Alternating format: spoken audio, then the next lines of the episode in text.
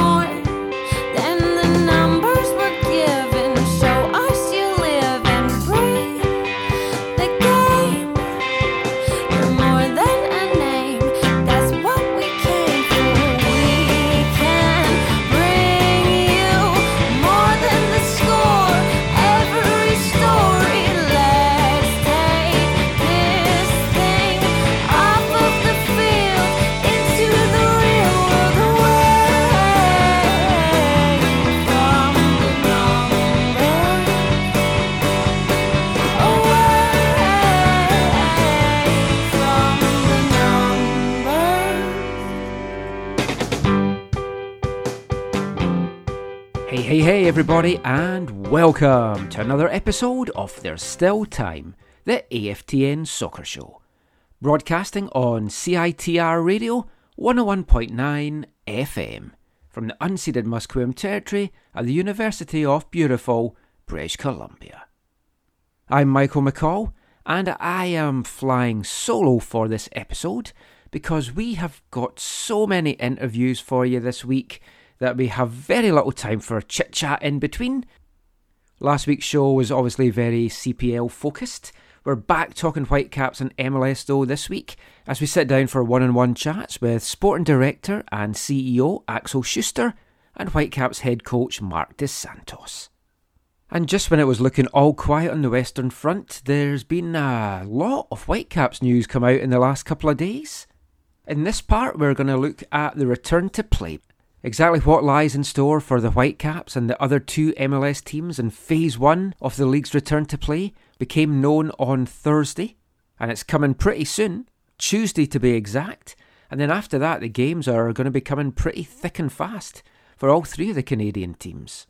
And it was what was murmured, it was what everyone was expecting. It's a round robin series where each team will play each other three times in teams' respective home stadiums, with not just MLS points on the line, but also the added incentive that whatever Canadian team ends up from all these matches with the best points total will advance into this year's Canadian Championship final to take on whoever wins the CPL Island Games out in PEI. So a little bit of extra added spice there for Vancouver, Toronto, and Montreal. The return to play of the three Canadian sides for MLS matches in their home stadiums is going to feature comprehensive health and safety protocols. It's going to include regular testing of the players, coaches, and essential staff for COVID 19. Everyone is going to get tested every other day, including the day before each match day. Guidelines will also be issued to players, coaches, and staff so they can avoid the risk of contracting and spreading COVID during their time away from club facilities. And if anyone's been following what's been happening over in Scotland with Aberdeen and Celtic, I think the need to stress that to players is very evident.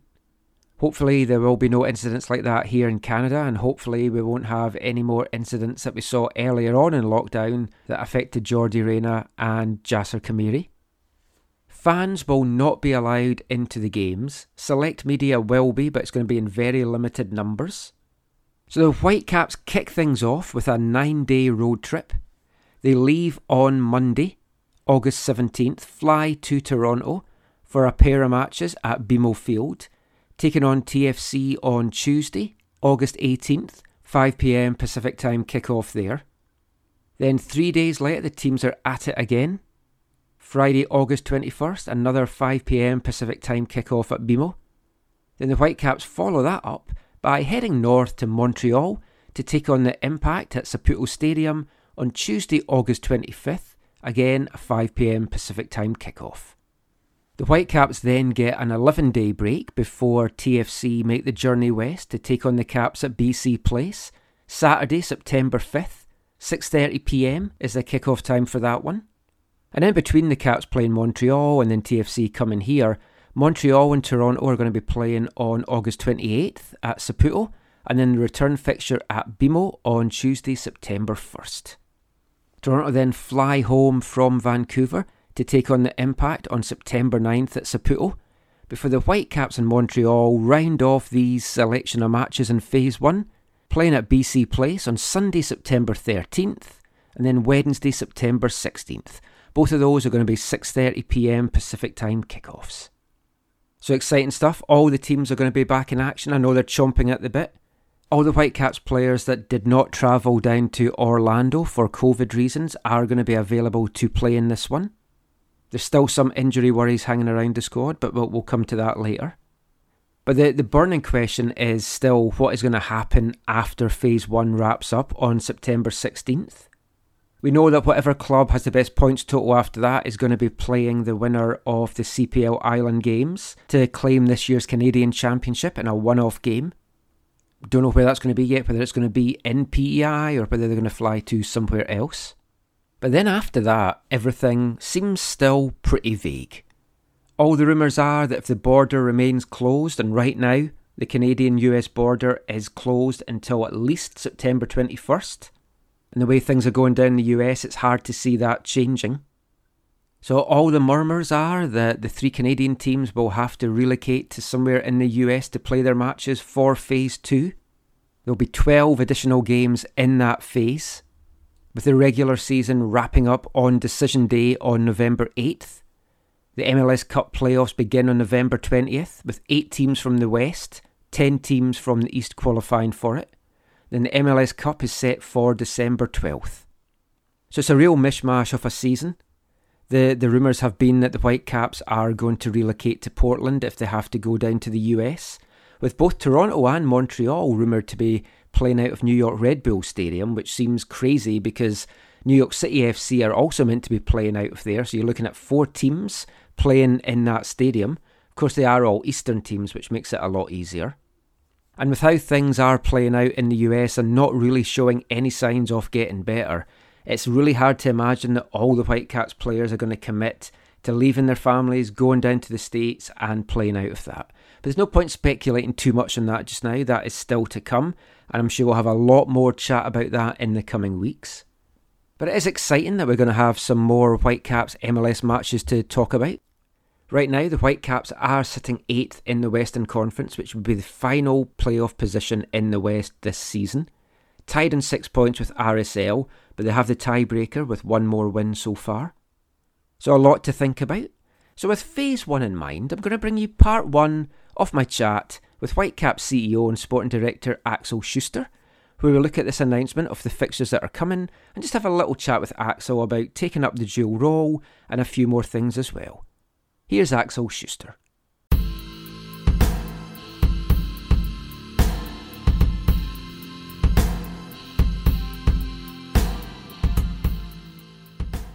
So, Axel, this is the first time I've really had a chance to talk to you one on one since the, the the new dual jobs role obviously it's a, a difficult time just in general to, to be managing any football clubs, but how have you found the balance so far of being sporting director and CEO? No, I, I that's not the problem. It's it's only more work, but uh, the balance is okay because uh, um, I was anyway I was locked in a in a hotel room in Orlando for a lot of time. So I and and we do all this business here on on such platforms like Zoom and and other other platforms. So I have a lot of time to work. Uh, unfortunately, my family is not here. So, uh, and and on the other side, that's good because it gives me a lot of time to work. Uh, I have been in the 14 days of quarantine. I was sitting the whole time at home. So, uh, to to work a lot helps in such moments. so um, so it's it's only more work, but uh, the balance is not the problem. And and uh, I would say outside of COVID, I think we maybe would be even, or, or, or, there would be some more things we could do on the sporting side, but we are very restricted and limited in the things we can do on the sporting side. So, uh, as you maybe know, the whole academy is is is not training since since the beginning of that. So yeah. Um, and we still sorting out how we come back in in a more regular scenario there. So so a few steps we we had in our mind and we wanted to do we we couldn't do anyway. So that gives me some more time on the business side. the the difference between like being the sporting director uh, and the, the business guy is it easy to, to split the two? I mean, if normally, I guess, like if you identify a player, you'd maybe go to the CEO and say, we want to bring this guy in, but you're the CEO now. So does that give you a lot more autonomy just to bring in and shape the club the way that you want it? No, I have to correct this vision because uh, the setup here in the club was for, from the very first beginning different. So um, it was uh, the sporting, the, the CEO was taking care for the business side and the sport as me as a sporting director was taking care for the footballing side, but both of us reported directly to the ownership. So we won. It was not like that that I discussed with the CEO at any time about things like that. So it, it, it, I would discuss immediately with the ownership. So it was like uh, sporting director and CEO have been on the same level. So this discussion are not gone because uh, I still discuss with the same guys in, in, in case I have to discuss. But I think um, as we, we we always speak about business and footballing side and and i think what is what is business so this is always my question what is business so somebody say yeah selling tickets i said but you are not selling selling, selling tickets is footballing because you are not selling ticket without a footballing side okay we are we're selling uh, sponsorship deals. And i said yeah but you're only selling sponsorship deals because of the footballing side. So i think our business is soccer. Our business is the game. And then the most important business day is our game day because that, that's the day where we all come together. That's the day where where we where we do the business for to sell tickets to sell sponsorship deals and all of that. To to have both combined it makes totally sense because uh, it it it shows very clear that that uh, there is only one thing we should focus on. And and as i very often said if we want to build a face for this franchise uh, what is our face? So we speak about that what our team is. So we said canada first? So we want to be this canadian team but in the same time we want to be that team that outworks the opponent that that always is the this this team with a lot of talent that we want to develop and that always works very hard so at least even if we are, are not getting the results everybody has to give us credit that we worked hard. So if we would say that's the phase of our franchise I, I, I see no chance that if you connect with the business side to get to buy a, a, jersey or to buy a ticket that there is a lazy guy. So so because that doesn't fit together. So at the end um, uh, both sides are way close to connected if you want to build a culture and you want to build a, a you want to build a phase of a franchise and you want to say that's it's about. So if you say the fans that's it's about our our club then it has to be in every single department of the club. So from my side it makes absolutely sense.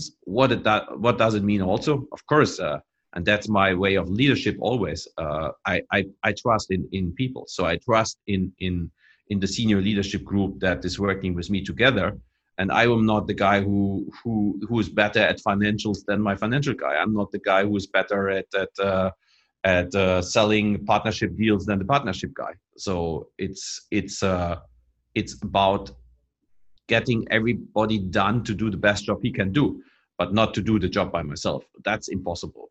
Yeah, I spoke with with Mark Pannes about this before he left, and I've spoken to a couple of other CEOs around the league no matter what training you've had, what business training you've had, in my previous life, I, I was a bank manager, so we went through lots of, of training with how to run businesses and stuff like that. Nothing ever prepares you for something like this. How challenging has it been trying to just basically run the team whilst there's a pandemic on and basically everything's out the window? Or do you see this as a, a great opportunity to explore new ideas? Yeah, I'm not the typical footballing guy, by the way. So this this maybe is also different because uh, I'm a sporting director, not the former football player. Mm. also, as a sporting director, I, I, I studied law, so I have a law degree, uh, master in law. So I I was always working on business sides and clubs because as I started in Mainz 05, there was, there was no there was no office. There were there were two two other employees in the office. So so so uh, you I was also running business elements. And at Schalke 04, a club with 1,700 employees, you you're a, you're a, you're the guy who is connected with all the other departments as well. And and there there was a there was this uh, leadership group where we discussed all all uh, parts of the business. and there it's very clear that football is is is very influential to to all the other parts as well because uh, because it's uh, it's it's more about the game there than about the business sometimes in in this in this club so so it's not like that i'm i'm the the guy who was a former player who's now a sporting director and suddenly i have to run a business so it's it's uh, uh, I worked in the company of my father's, who is a who is a very successful businessman. So it, for me, it's not not totally new. Um, but anyway, nobody you're never prepared for for such a situation like now with the with the with the COVID area. What what helped, and I would say I would struggle, well, not struggle, but it would be much more complicated if they would sign if if I would be signed last November for both jobs, um, because now I started into this role at the point where where I thought that we did a very good step on the uh, footballing side because uh, I know exactly that that I I uh, uh, after our LA Galaxy game I I was on a trip to Europe to to meet some guys and uh, there and to connect with some some guys and I was in the plane and flying from from LA to to Europe and I was thinking hey we have done some good steps. It, it, so we won this game, but it was also the way how we won it, how we played the preseason, how a player like Bikel, who played the first time in, in LA, how how he played. So so I, I I think in the moment where I took over the other side, uh, we already had a good basis on the footballing side. And as I said, right now we are not doing a lot. No, no, not we are doing a lot, but we are very limited in the things we can do on the footballing side. So yeah. now it's a lot more about the, the business side, and and and that will change again. But uh, it's also now to find the right setup for the business business side. And there's no question. Uh, after 10 years in in this league and uh, 10 years of this franchise, um, things have to be changed. We want also to use this crisis. We want to use this this moment to to find a better setup to to restructure the club a little bit and to find a better setup and to rethink about a few things and to add a few things to make us more ready for 21 and to to be to to to to do all these changes now in a time where we anyway have a crisis and a lot of things are different and and then if we go back to normal business we want to have the best possible setup the MLS season is obviously getting back underway and first phase one's been announced. It's it's all in Canada. Now the rumours had come out weeks ago that that was going to be the case, but it's only just been kind of finalised. Can you maybe talk through what those discussions were like? And what what was the delay in getting it announced? Was it just that all the three different health authorities had to be on the same page with everything? Yeah, I think that it it was not so much delay. The, the, the, problem was the, the problem at all was that we only have three teams and want to play the same number of games than US teams. Yeah. And that that with three teams, you only you always have one team that's not playing. So the unpaired number is is not a, not really helpful. Um, so we had to build a schedule that works for three teams to play the same number of games than six teams in in the in US. So so this this was one one uh, one part of problem not problem but this was one thing that had that had to be solved. And and yes i i don't get tired. This country is doing a great job. So maybe things i i i said that before we went to orlando uh, yes maybe things t- uh, take a little bit more time we were not the first team going um, back to phase one individual workouts we have not been the first team that goes went on to the full team back to full team training um, because, but why? Because we are in Canada and, and, and we are here in Canada doing things different. And I would always support to say we are doing that better. So, so for that yeah. reason, for that reason, whatever time it takes, I think at the end we always find a good solution here in Canada. With the teams being so far apart, obviously Vancouver's got a lot of travel, and then the, the Eastern teams have to come back to here. Was it ever considered to have just a one-off Canadian bubble that all three teams were there, or is is it was it important to be in the home markets? No, everybody wanted to play in his home markets as that is easily possible. So so no, yeah, it's far away, but but oh yeah, we are speaking about much bigger problems than than the distance. So. Uh, uh, I think the distance was never a problem. It was only clear that we said if we go, then we go for all three games in once, and we don't fly three times to the yeah. east. That makes no sense. But uh, that is a very easy thing to manage and to build in the schedule. So no, everybody wanted to play at home. So uh, there was never this discussion. I, I, and there was no need for that because the situation in all three markets is good. So no, no. Okay. Uh, Now, I, I heard you on the, the main call earlier, just at the end, talking about you, you don't really know what the future is, and you don't want to address that obviously until these the first phase is out of the way. So, if we're looking at phase one, there were some players that did opt out of Orlando for various reasons, some medical, some their own decisions. Are you expecting to have, aside from Max and any injuries, are you expecting to have the full complement of players playing it in this phase? For the phase in Canada, Yeah. Yes, yes. No, no question. I, I don't ask because I'm a, I'm I'm afraid about the phase after Canada, but Yeah. uh, so we have to know it, it, it. At the end, it was a it was a. Uh, at the end, we were lacking of a lot of players, but for a lot of different reasons. So we had the injuries, uh, Erik Godoy, Bikel, uh, Max Gibor, and, and and also David, and uh, who was injured at the end. Uh, we had the situation with Andy Rose, and um, uh, he he opted out for for for different reasons. So yeah. he, he was always good to go, but as as as it uh, as it becomes more and more clear that he maybe only go for one game and has to go home with a with a um, commercial flight, what is mm, from Orlando to Vancouver maybe also not the safest thing to do. Um, he opted out because uh, of the birth of uh, the birth of his kid. So we had Toss who had a had a real medical issue not to go, and uh, I only and we never spoke about that. But Toss reached out during the time in Orlando and he wanted to come eh, because the, the medical issue was solved. Uh, or, or yeah, it was he, it was good again, and then he he wanted to come, but the problem was the 14 days of quarantine. So even if he would come, he would not be eligible for 14 days. And we said that makes no sense to come in with a commercial flight and quarantine for 14 days and maybe only going back. Because we always said the, the main priority is to, to, to the safety and security of our players. So it would be easy to say, Toss, come, and if you stay in the tournament for longer, you can play at one point. But no, we had Bryan Meredith with this very sad story. Yeah. So we had a, we had a lot of different reasons, but none none of this reason is now existent anymore. Of Okay. course, unfortunately, some injuries, and then um, and yeah, yeah, and and then uh, uh, we we we are not concerned about our trip here in Canada and and about phase two after that. We don't know because right now we are looking to, to Yeah. find a, a very good solution and to find also again a solution that that where safety and security of our our staff and players is is the first and main issue. I know you can't go in to the discussions about the phase two, and I won't put you on the spot with that. Everyone's kind of seen probably rumours and stuff online, but I mean, it, as far as you know, is there an option that if you weren't happy because you had to say relocate to the US, can the club say no, or do you have to commit now to the end of the season? The answer is very easy. I haven't I have never thought about that and we have never asked about that because that's really not the way how we want to do things.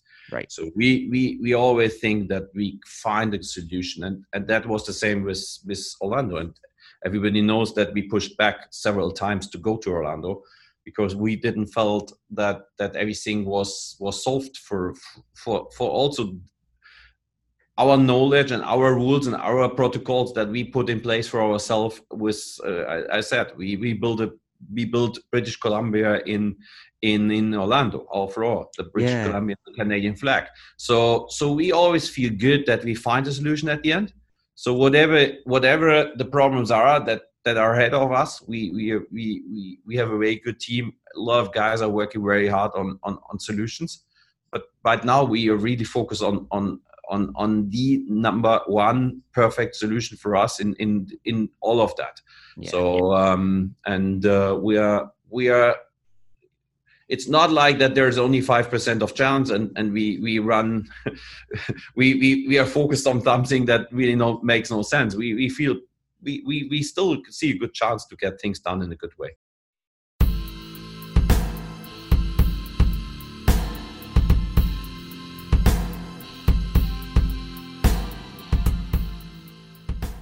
So that was part one of our chat with Axel Schuster, just looking at the Whitecaps fixtures that have come out and what might lie ahead, along with how he's settling into his dual role. But I also had a, a chat with Axel just about departing players and some possible new additions. And we're going to talk about that after this. Hi, I'm Marc Dos Santos, and you're listening to the AFTN Soccer Show.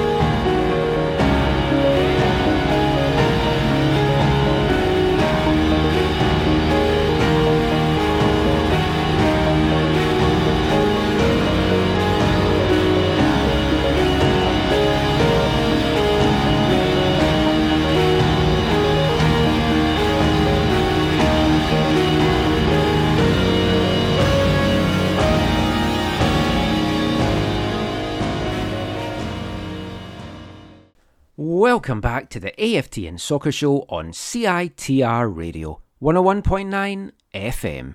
And kicking off this part is this episode's song from AFTN's Artist of the Month for August, Scottish band Mogwai. That was the opening track from their fifth full length studio album, Mr. Beast, released in 2006, and that was Auto Rock. As I mentioned in last week's show, it's, sometimes it's a little bit hard to get a, just a good bit of a Mogwai song to give you the full flavour of it, but I think that one captured it just nicely. But let's get back to the Whitecaps chat now, and our chat with Whitecaps CEO and sporting director Axel Schuster. Now, in part one, we looked at the return to play, and when the Whitecaps take the pitch this coming week for their, their two matches against TFC, they're going to be doing so one member down. Korean midfielder and designated player Inbeom Hwang has moved on to pastures new in Russia, joining Russian Premier League club FC Rubin Kazan for a, a reported fee, according to Transfermarkt, of around 2.5 million euros, so about 2.9 to 3 million American dollars. In theory, that gives the Whitecaps a, a profit of about a million, but taking away different fees and cuts and stuff like that, it's probably going to give them round about half a million dollars in GAM, according to the wonderful Glass City that kind of worked that out. The Whitecaps also retain a percentage of future transfer fees. Again, that's rumoured to be about 25%. So it's a, a good bit of business for the Whitecaps. And I'll be honest, I'm not too disappointed to, to see Hwang move on. I just don't think he brought to the club what we needed. A, in a, a difference making midfielder, and B, in a designated player. Now, I've spoken before that as soon as you give a player that DP tag, it's kind of like a millstone around their neck, and it is. It raises expectations of that player. And we've spoken about it before, Zach in particular. Your average Whitecaps DP is not quite the same as a lot of the DPs that you're going to find elsewhere in the league. We've gone for a, a lot more unproven guys or guys that have great future potential that are wanting to use MLS as a shop window to move on to bigger and better things. It's worked for the likes of Inbeom Hwang. Others that we've brought here, it's not quite worked out the same way. Joaquín Ardaiz, Octavio Rivero, just a couple of names that, that spring to mind.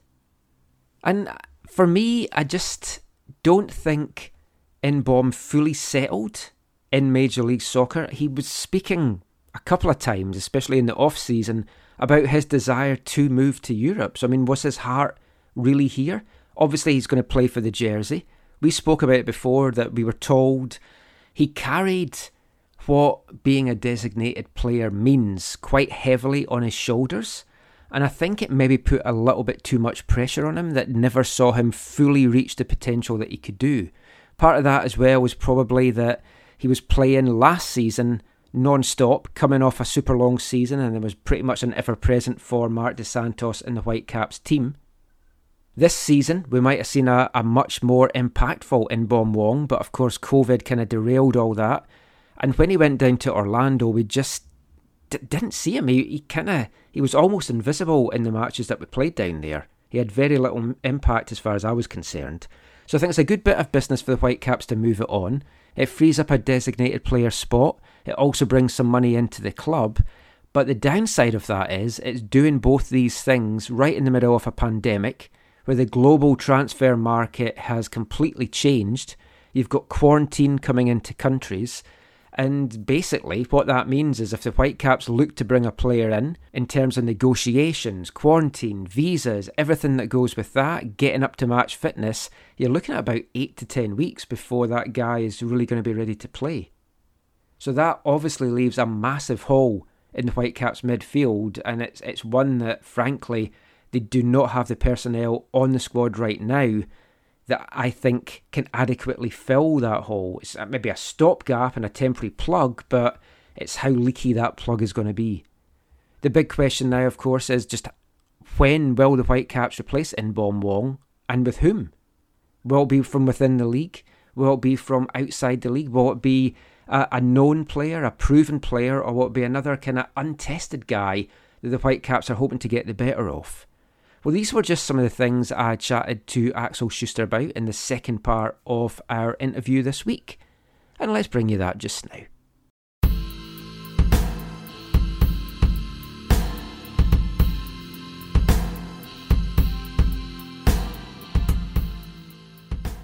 So obviously, Inbeom Hwang, it's been announced uh, this morning that he has left. He's he's gone to Russia.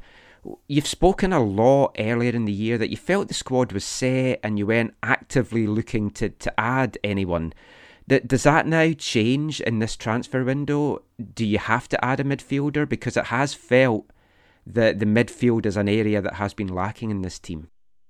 We don't feel under pressure for anything. I think this we, we played in Orlando with, without a lot of players, and I still think we were able uh, we were able to to bring a, a, team onto the pitch that that didn't play uh, the best we could can do if we have every player eligible, but but still uh, performed in a in a way that that satisfies us. And and it's as we said, we are we're in the process of development. So so we we we want to develop players. We went for a lot of young guys. So if it is what it is, uh, we can also have Inbeom still here and he's injured and out for a few weeks. Then we also have to find a solution. So we are not feeling under pressure.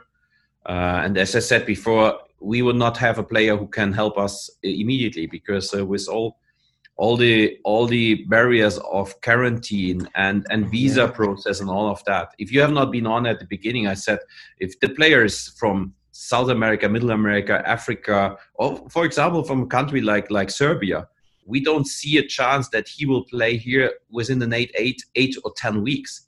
So what is in eight or ten weeks? If you look at the schedule also for phase two, there are not so many games after that. So mm. so it was part of our consideration as we sold Inbeom that we have to be very satisfied with the offer and that we have to have a remarkable profit that to to do this in the middle of a season in a moment where we know that we are not he is not easily to to replace. Not because there are not players out in the market only because of the logistical side of that. So so what does it change if we if we go immediately or we we find the right profile in two weeks? Not so much. So so from this from this point um, we yes we see we saw anyway a need and we were that were were already preparing and looking for that for next season to to find a midfielder who is attacking the goal more than than Inbeom's it's Inbeom's style of play. And that that's not criticism. It's it's only a, a different type of player. So yeah. so we we have ideas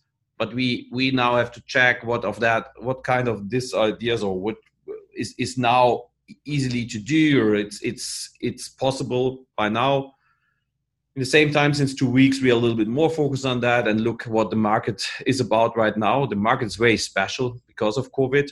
So um, so yes we are looking for for for that that right profile that fits to our culture and, and to our needs. And and in the same time it, we want to to get a good deal done. We will we are not we are we are luckily in in the situation that we have not the pressure to do it for any price. So if if if it is not the right deal, then then, then we will wait and and it's another chance for young Canadian guys to play, maybe. Mm-hmm. So as it was in Orlando, and uh, that's also something that we are focused on and uh, we really like to do. And and I think uh, uh if every play, if everybody would be in Orlando, every of our players would be there.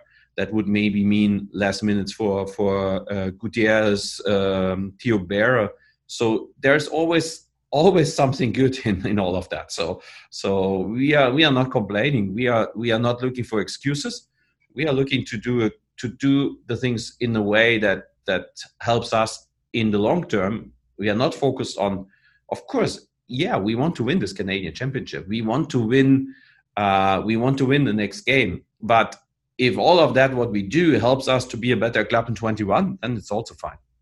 When you're talking to players right now, like potential new players, is it easier to, to interest them in Canada because obviously we're doing a lot better with the virus than, than other places in the world?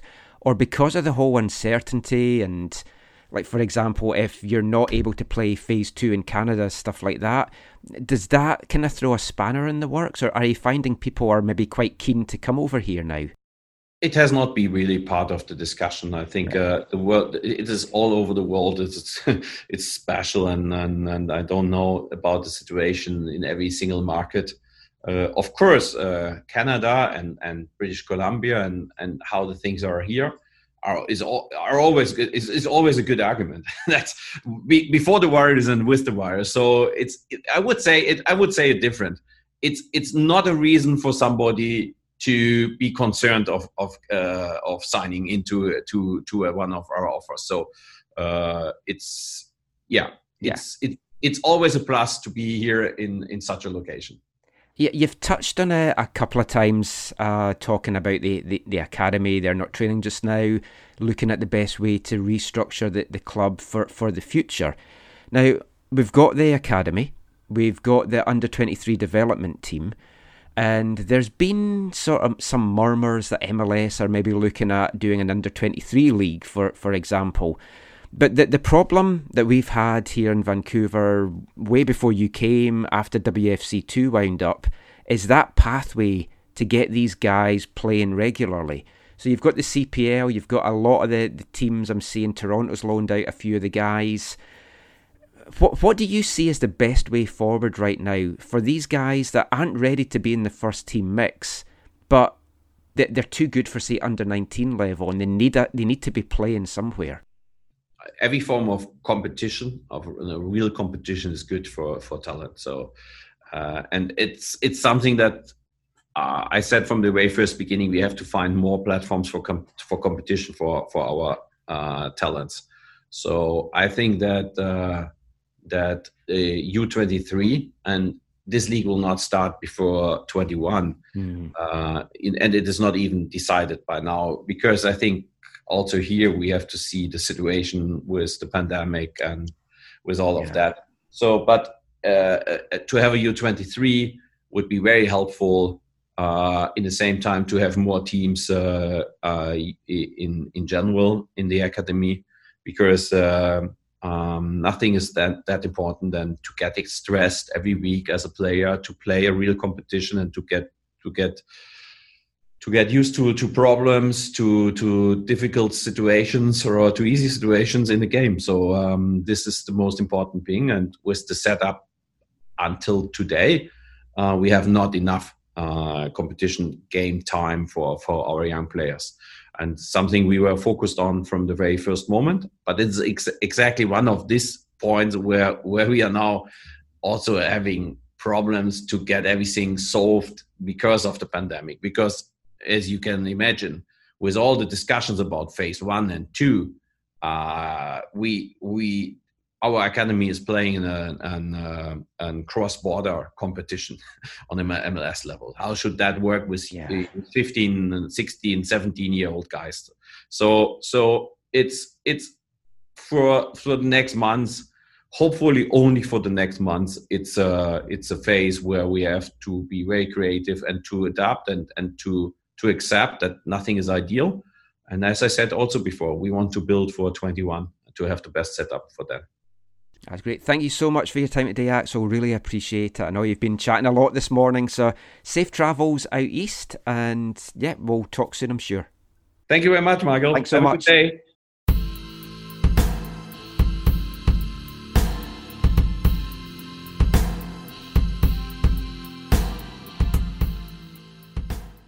Axel Schuster there. Thanks as always to Axel for giving up the time on Friday to sit down and chat with us. Few interesting things to unpack just from from the general chat that we had. And I mean it's going to be disappointing I think for some fans listening to this that there might not be an immediate replacement for Hwang coming in. I think it's sensible because I would rather wait for the right person to come in and not just have that stopgap and that's something we're going to speak to Marc Dos Santos about in the next part. Now, all that said, this is a, another important time for the Whitecaps to show that they have changed as an organisation, to show that they are prepared to compete with those about them in Major League Soccer. And the reason I'm saying that is because as always, the Alfonso Davies money gets thrown in their faces about why haven't you spent it? Because people are just looking at them not really bringing in any big name signings apart from spending 6 million on Lucas Cavallini. As we've covered before, that money has gone on other aspects of the club and on some of the lower value talent on the roster as well. But with Fonzie doing so well, it's obviously going to be triggering, if it hasn't already, the extra money coming in for Bayern Munich, which could be a, about another $9 million. Add into that money from this Inbeom Hwang transfer, and you're hoping that the Whitecaps are going to be in a position to then spend that money on bringing in new talent. What would look terrible for the Whitecaps right now is if the Whitecaps are just being seen to try and turn a profit and replace Inbeom with somebody of lesser value with the hope of maybe developing him and selling him on. What the Whitecaps need at this moment in time is a proven midfielder, a number 10 or a, a midfielder that can be very creative, somebody that has done it an older player, not necessarily one that's past his prime, one that's still got a few years left in him, one that is playing for his club and isn't a bench player. I'd like somebody from within MLS, but we'll cover that after we, speak to MDS.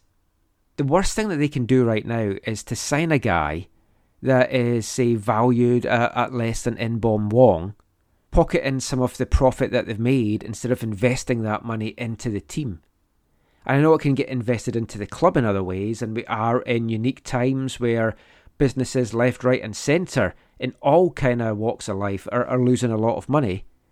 We've seen clubs in North America paying off staff because they can't afford to to, to kind of function the way that they have been in, in these current times. But from an on pitch perspective, it's clear what the Whitecaps need. It's clear where the Whitecaps' weaknesses lie. It's the link up play between the defence and the attack, the lack of creativity, the lack of somebody that can take this game by the scruff of the neck. Every club wants a player like that. Other clubs seem to manage to find them. But apart from, say, Pedro Morales in year one, maybe a little bit of year two, the Whitecaps have just struggled to deliver that player season upon season. And if we ever want to get out of the kind of just struggling to make the playoffs or not making the playoffs role that we're currently sitting in in the Western Conference, we need a difference maker. And to get that, you have to be prepared to spend money for it. But as we wrapped up talking about there, the, the big impact of the COVID and the pandemic and everything just now is what it's going to be having on our younger guys. Because the 19s aren't going to be able to do their cross border travel for taking part in the MLS USSDA replacement the MLS under 23 league that had been kind of murmured, that looks out the window until at least next year. So you've got this group of young talent that's just not getting these competitive games just now. We could have maybe made some loans to the CPL teams, but that ship has now sailed because the CPL tournament is well underway and there can't be any more additions now. So it's a quandary that is going to continue into next year, and it's I mean, even if we had still got WFC2, they wouldn't be able to play these cross border games anyway. So while the virus is still hanging around, while there's border restrictions, it's going to make things very, very difficult for any Canadian team and any Canadian player really to try and get back to some kind of normal. And that, I feel, also includes internationally as well. So we've heard the thoughts of Axel Schuster there. In the next part, we're going to sit down for a chat with Marc Dos Santos. It's my first time to sit down with him since coming back from Orlando, so we're going to unpack that, look ahead to the upcoming Phase 1 games, chat in Inbeom Hwang's departure, and a lot more. So stay tuned for that, and we'll be back right after this. Hi, I'm Tosaint Ricketts, and you're listening to the AFTN Soccer Show.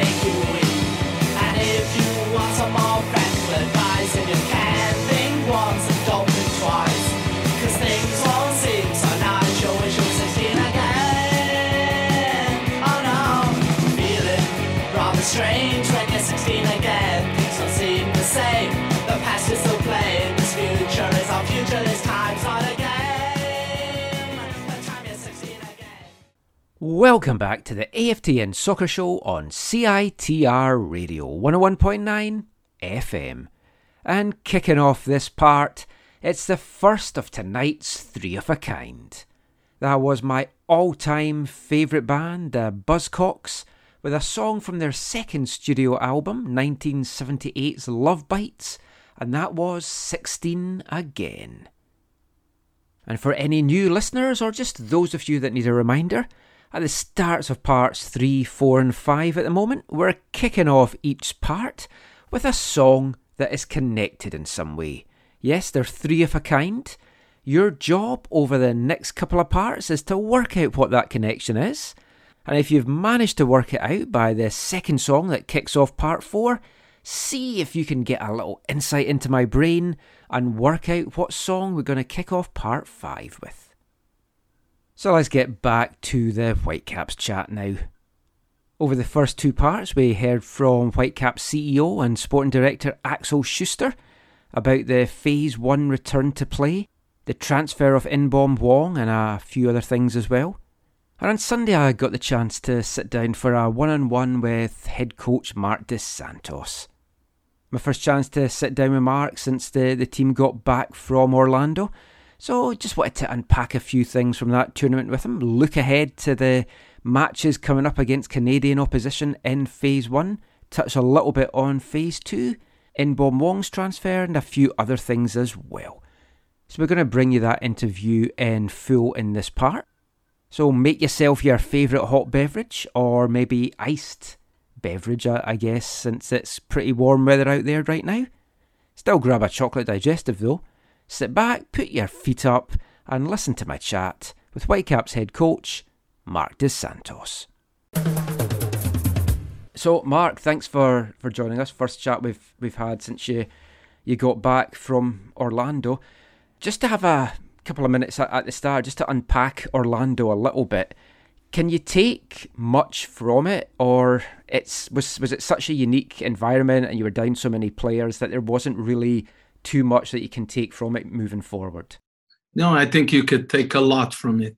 Uh, first, you take three points for the standings, and that's one of the important things that to get out of there with points uh, inside all the circumstances and how the team was. uh, It was important. Uh, the other thing is we we're giving time to young players and we're giving minutes to young players. That is an ability. We're putting them them in positions to to gain a little a little bit more experience. Like uh, Ryan Raposo at minutes, uh, Theo Bair had minutes, uh, Pat very little, but Pat Metcalfe had some minutes. Uh, all the uh, many of the center backs Um, not all because Erik Godoy and Andy Rose weren't there, but participated in the games. Guti, Thomas Hasal. I, I take it more for that. That's the positive things that happen in uh, in Orlando. The other thing that we take from our trip to Orlando was the mindset of everyone. Um, you know, they always kept everybody that was there always kept a good mindset, um, regardless all the circumstances. And we left Orlando still in a playoff position, and that's something important when you look at points. Yeah, I know that was one of the things that, that you targeted when we chatted before you went. So, I mean, that's definitely a positive. How how has the last two and a bit weeks been for you? Because it's obviously going to be weird finally getting back on the pitch, but then going back in, into two weeks quarantine.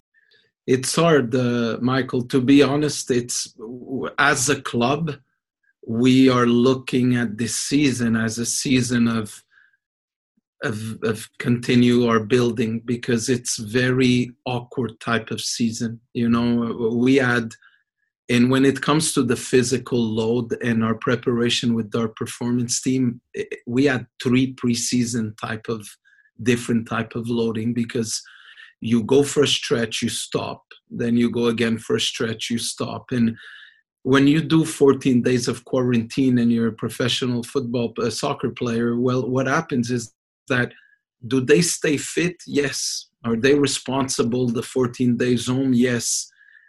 But there's no soccer activity involved. It's Mm. all individual type of fitness that is very different. So i i- it's a very weird season and it's a season where we do our best as a staff and players to keep everything together everything in perspective and now we're focusing first in these three games in eight days that we're gonna have in the east coast. But because we have a young group uh, it, it- the levels of motivation is always high. Um, what we like about this group it, there's no there's no mourning and bitching it's it's a group that is ready to face the next three games and they're excited about it Yeah, I I mean, there's still potentially three phases left of the season uh, if we're breaking it down, in, including the playoffs. But just to to focus on phase one because it's coming up really quick. First game's on Tuesday. I know you're flying out on Monday. I was on the conference call with Don Garber when he announced that everything was coming back, and at that point the Canadian part wasn't totally finalised, but we'd all heard the rumours of what it was going to be. So I'd asked him, uh, it puts Vancouver at a competitive disadvantage because you're playing two Eastern teams. You don't have the opportunity to take points off Western rivals in the standings. Is it a bad competitive disadvantage in that regard? It could be looked at both ways okay? We cannot take points away uh, but they cannot take they cannot build an advantage a Mm. gap between us. Uh, like if we would play dallas twice and san jose once well they could if they would win those games they would build uh, a, a, a cumulative of points uh, from us.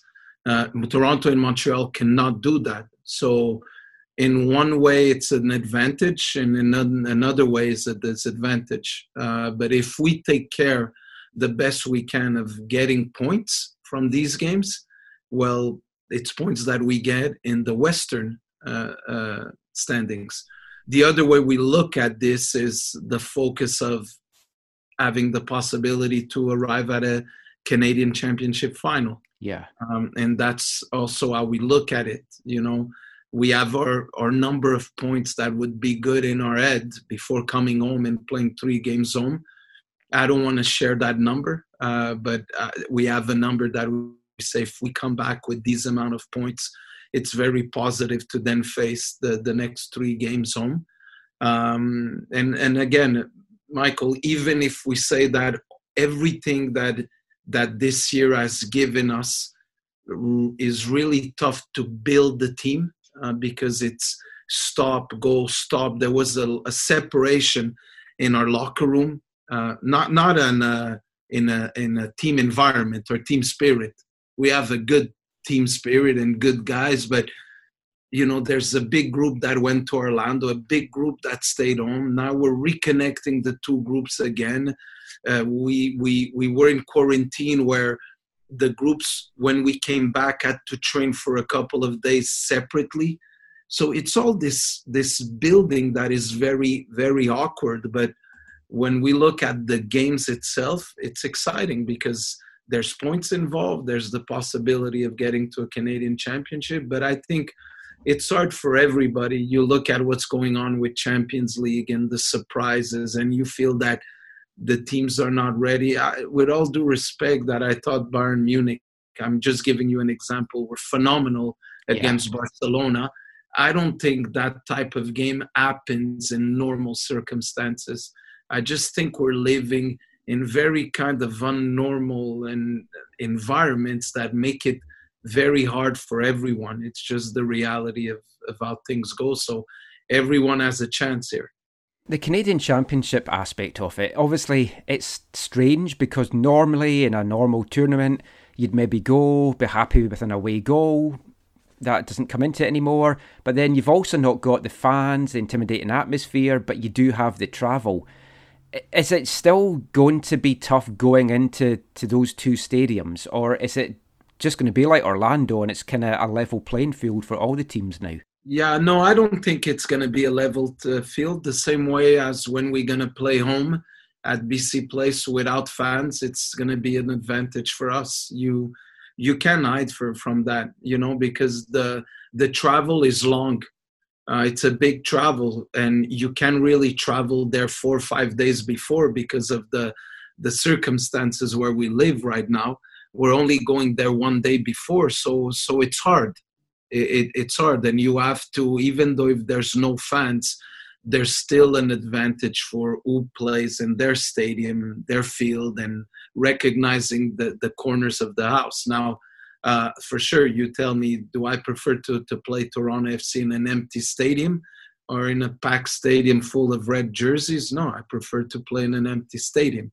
Uh, but to say that uh, it's level ground, no. The same way when we're going to play at BC Place, it has to be an advantage for the Whitecaps and not not not a level ground.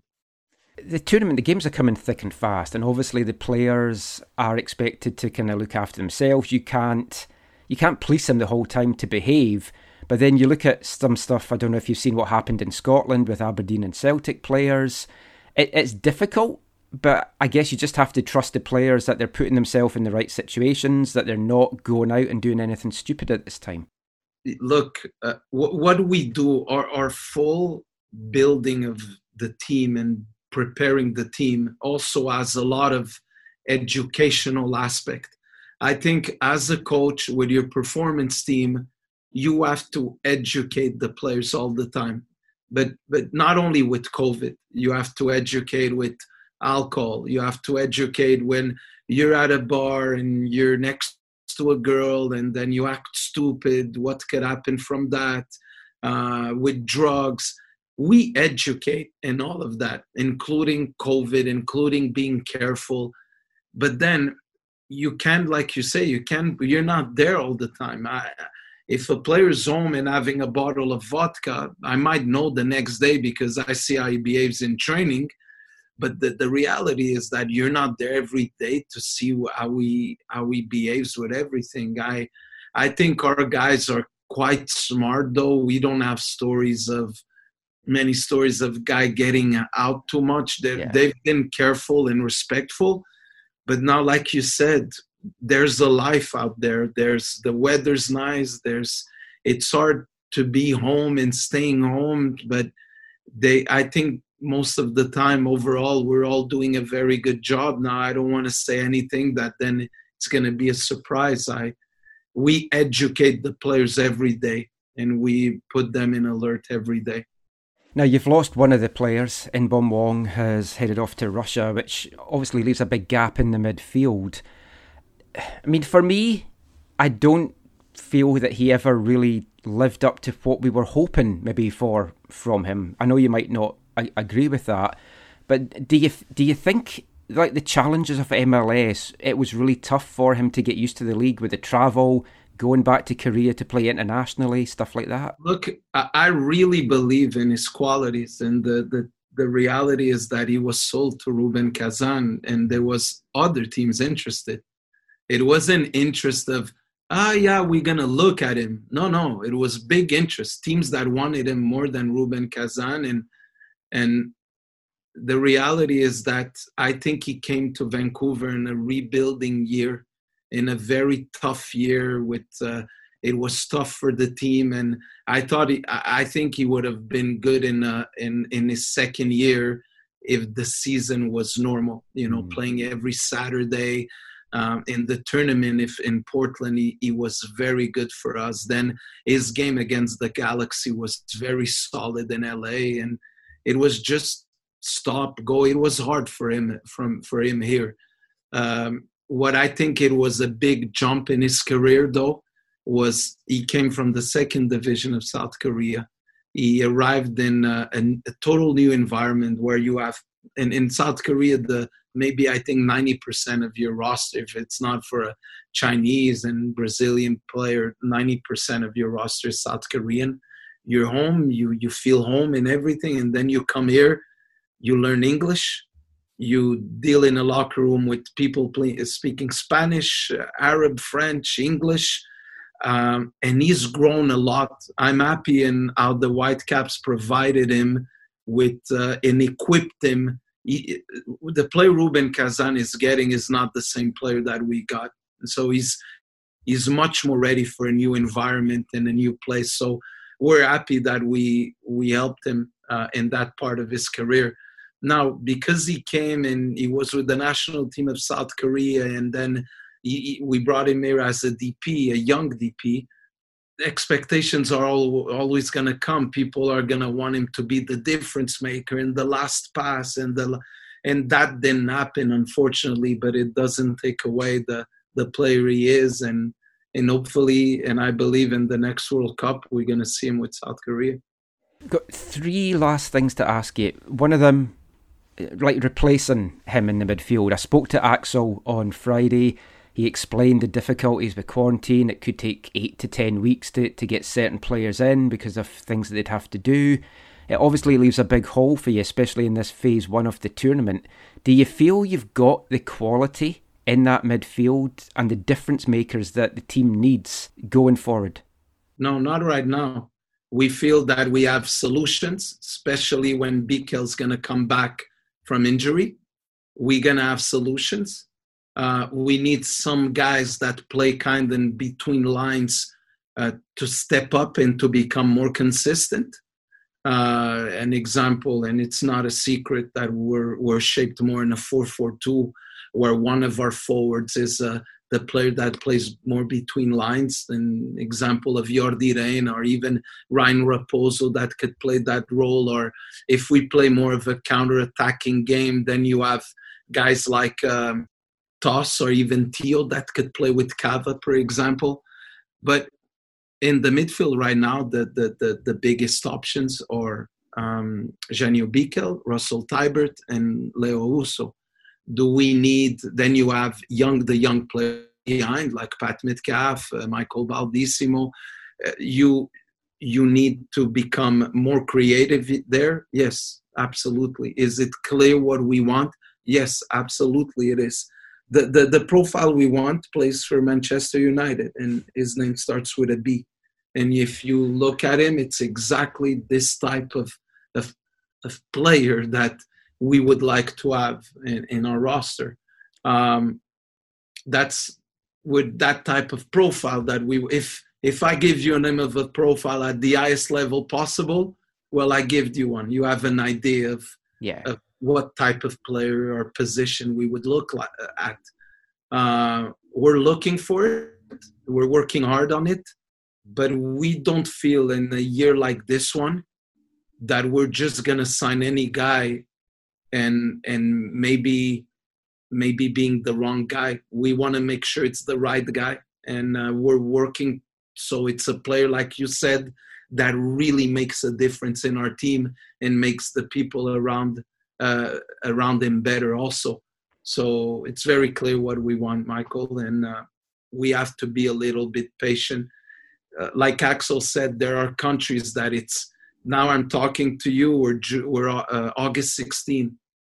Let's say by the time we would finalize the right player and, and the right deal, you're bringing it to the end of August. Then visa and paperwork, you're bringing it to the end of September, maybe, depending on the country. Then quarantine, you're talking about a guy what that would arrive here be ready to play and after coming out of quarantine he still needs a good 10 days to get ready. We're talking about a guy that's ready to play mid october end of uh, october. Yeah.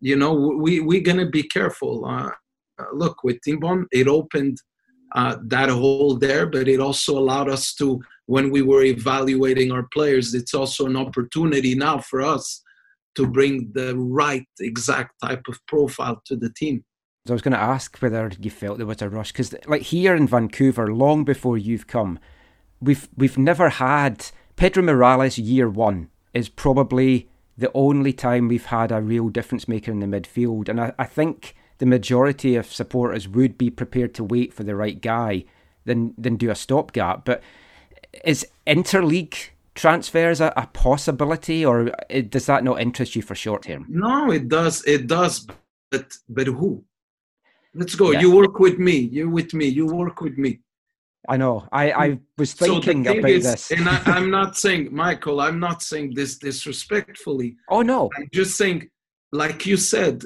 we can't. I think we're in the right track on our building and being careful with our decisions. We have young players that I believe in two, in one, two, three years. I don't want to say names because I hate putting some of our guys Yeah. up.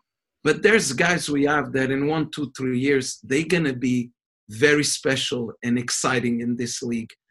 And then you want to make sure that the guy we bring, it's like you said, we want to bring a guy that could make a difference, the guy that is our or guy that gives us rhythm between the midfield and the attack, the guy that has the ability to play that last pass, that that is that threat with his last ball. We're looking for that, and we want to find the right players. So we don't want to just because Inbeom left, yeah, let's let's get a player right now and then it's not the right one. Yeah, he's just okay. No, right now, what we're gonna do is some of the guys that are in the ros- in the roster are gonna have the opportunity to show how much of that player they can be, and at the same time, remember we opened the DP spot. We have a DP spot there.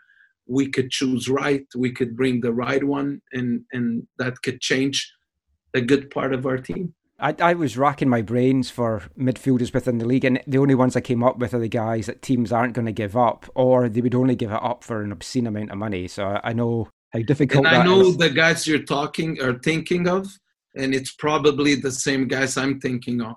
Yeah. But like you said, it, it it's not like that. It, it's Yeah. the teams don't give them up. It's hard.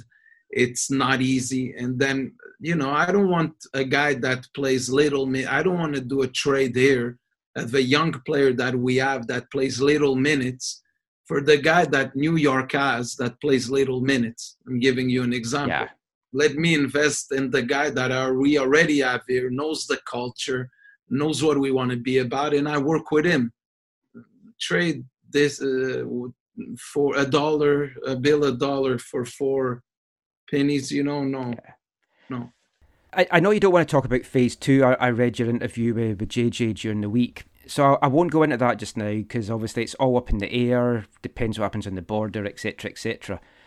But how much is that playing on your mind? Just what is next?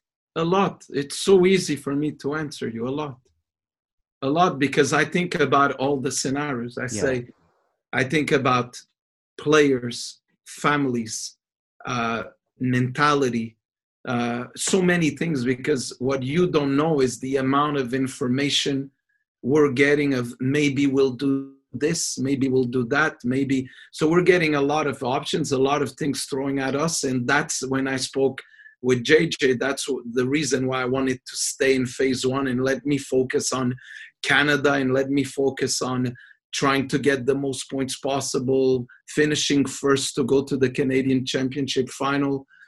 because right now we're talking about playing phase two in a country that me, me, and this is very personal, uh, very personal, that me I don't trust right Yeah. now. You know, it's a I'd be the same. that I love, I love. I have many Amer. That's nothing to do with the U.S. or America. Yeah. Nothing to. I have many Amer- friends all over the world, but I don't trust what's going down there now. And I have kids, I have wife. I don't want to put nobody in trouble. And I, I think that what, and I said it after the the MLS is back tournament.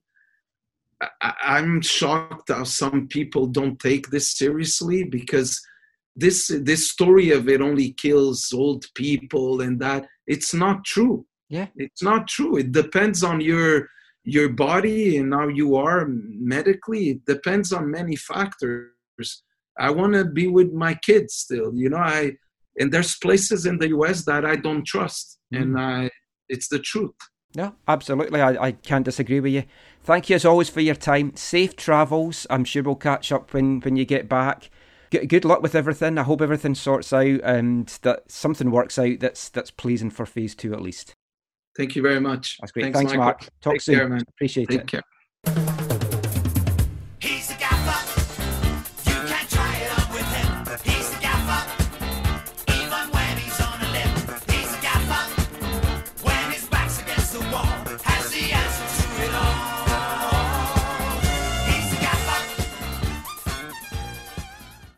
The gaffer MDS there, talking all things Whitecaps as the team gets ready to return to action on Tuesday against Toronto FC at BMO Field. 5pm kickoff in that one. The game, as all the games between the three Canadian teams, will be shown on TSN. And I'm certainly looking forward to seeing just what the Whitecaps look like with all their players back, or at least all their players that are fit. Janio Bikel seems the player that is going to miss out in these early matches. Mark mentioned in the media conference call on Friday that he doesn't expect him back till maybe September. The hope is that we're going to see Erik Godoy though back on the pitch, and any of the other little niggles and knocks that were hanging around the team will be all fixed. Obviously, apart from Max Crepeau, who is going to be out for, you probably have to think that the rest of the season, but you never know. Certainly will be interesting to see if Thomas Hasal gets the nod in neck or if they go with a more experienced Bryan Meredith. Maybe mix things up a little bit. I know everyone's probably going to want to see the continued development of Thomas Hasal. I guess it's really just going to be down to which one performs best at training, and I've got full faith in the Whitecaps management team to make the right decision in this one. Certainly going to be good though to get the likes of Tosaint Ricketts and Lucas Cavallini and Andy Rose though back in the lineup.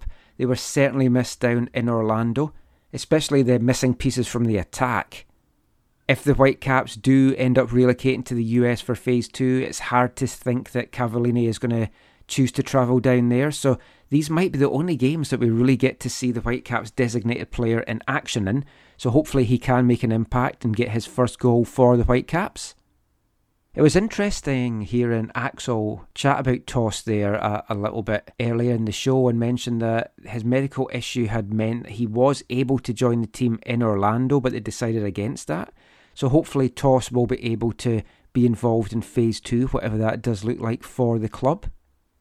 The last thing I just kind of w- want to talk about from my chat with Mark there is at the end when we're talking about replacing Inbeom Hwang. Touched a little bit about it in part two after Axel's comments. I would like to see a player brought in from MLS, and I was, as I mentioned to Mark there, racking my brains as to who that player could be. Unfortunately, all the players that you would want to bring in that would be effective attacking midfielders, ideal in the number 10 role for what MDS is wanting to do, are all players that are still really wanted by their, their current clubs. And you don't want to just bring in a player that's out of favour or a player that isn't getting regular minutes just to fill that void if he's not going to be the right guy. So it is a tricky one. If the Whitecaps want to get an MLS difference maker that's currently in the league, they are going to have to pay through the nose for it. I don't see anything wrong in doing that, to be honest. They've got the GAM. They traded away their number one spot in the allocation order to LAFC during the week. That was something that was perhaps missed by a number of people. But just with the way that the team is just now and hearing from Axel and Mark there, there's definitely a void, there's definitely a hole. You're not wanting to say that the Whitecaps are basically writing off this season because they're not. They're certainly going to go for it and go for points. And if you get to the playoffs, then it's a whole different ball game. But if you don't add and you don't get that creative midfielder or you don't get some kind of creativity or spark in the midfield, it's going to be really tough for them down the stretch here. Phase one, phase two, it's tough to see them competing with some of the top teams out there. You look at Toronto and Montreal, and they're they're difficult opposition in these opening stages. Moving then into phase two, where you're playing the Western teams, there's a lot of talent in the West, so it's going to be tough for the Whitecaps if they don't replace Hwang. And if you're looking at eight to ten weeks, it's getting tricky to do that. But we'll we'll see how it all plays out. We'll be chatting about the first two games against TFC in next weekend's show. We might do some special post game stuff, haven't sorted that out yet, but keep an eye on our socials in case we do decide to do something on YouTube. But that is it for all the Whitecaps chat for this show. We're going to be turning our attention in the final two parts to the Canadian Premier League, the Island Games have got underway on Thursday, and we're going to be back chatting about that after this. Hey, I'm Brett Levis, and you're listening to the AFTN Soccer Show.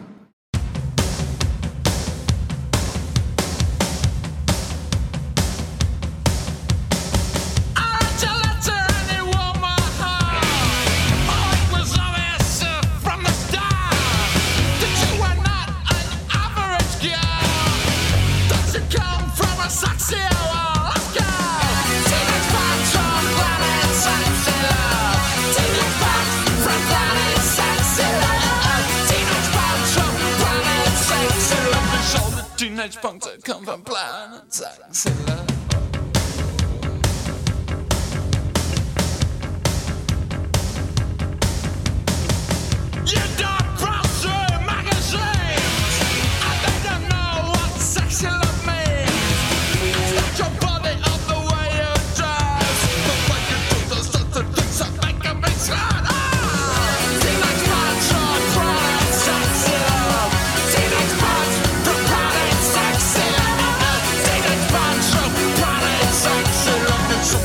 planet sexy love.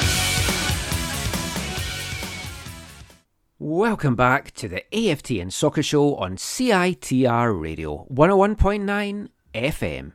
And kicking off this part, it's the second of tonight's Three of a Kind songs.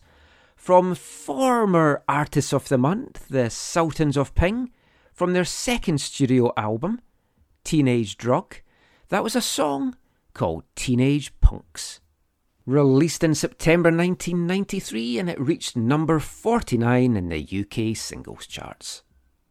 Have you worked out what our link is yet? We started off part 3 with the Buzzcocks and 16 again. Teenage Punks from the Sultans of Ping there. What could the third song be? What is the connection?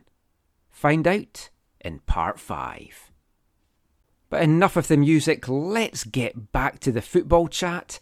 And after focusing on the Whitecaps and MLS in the first three parts, we're going to turn our attentions now to the Canadian Premier League and the Island Games that got underway on Thursday out in Charlottetown, PEI. Now, in last week's show, which was a, a bit of a CPL special, we had a big focus on two of the teams, Pacific FC and FC Edmonton. I said I was wanting to kind of focus on all eight of the clubs over the course of the tournament and bring you some interviews with coaches and players from those teams. So we're going to focus on two more of the sides in this part of the, the show. Starting off with a team that got underway on Saturday afternoon out on the East Coast, pretty close to home for PEI, HFX Halifax Wanderers. I think a club that many of us that have taken an interest in the CPL have at least adopted as our second favourite club. It's a fantastic stadium they have out there, Wanderers Grounds. It's a stadium that I really want to visit at some point. I was meant to head out in September and take in a game, maybe two games out there. Unfortunately, my wife was sick and we weren't able to, to go. So one day I will certainly get there. Really can't wait. It looks a fantastic setting with a fantastic atmosphere from all the fans. What wasn't particularly fantastic, though, was that their first season in the CPL in 2019. They had a mixed time of it. The spring season was the best of the two. They finished fourth overall, 11 points from their 10 matches, 3 wins, 2 draws, 5 defeats. That was 13 points, though, behind winners Cavalry. The fall season, though, things got away from them a little bit. They finished bottom of the fall season standings on 17 points from their 18 games. Just 3 wins, 8 draws, and 7 defeats in there.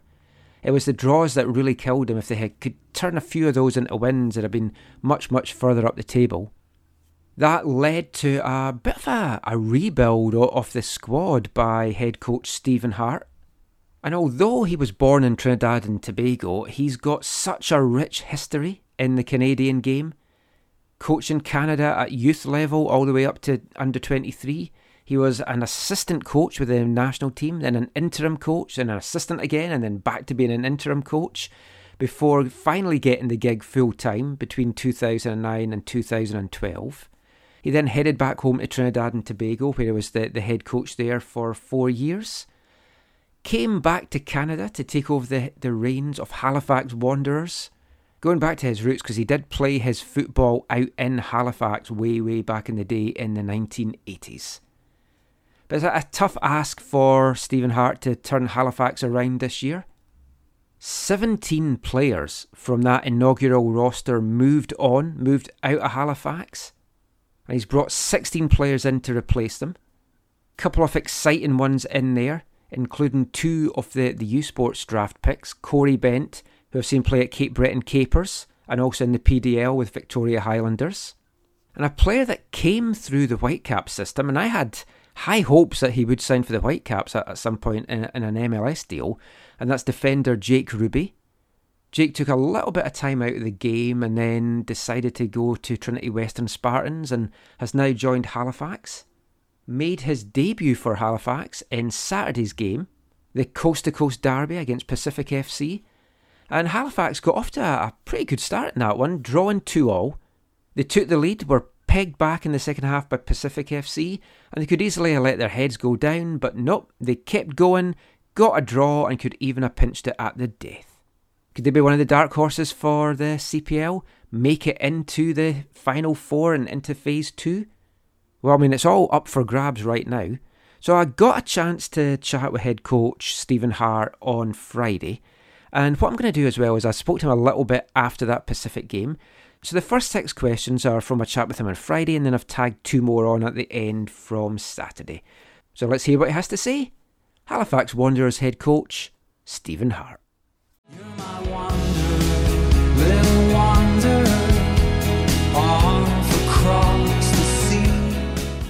Uh, hi, Stephen.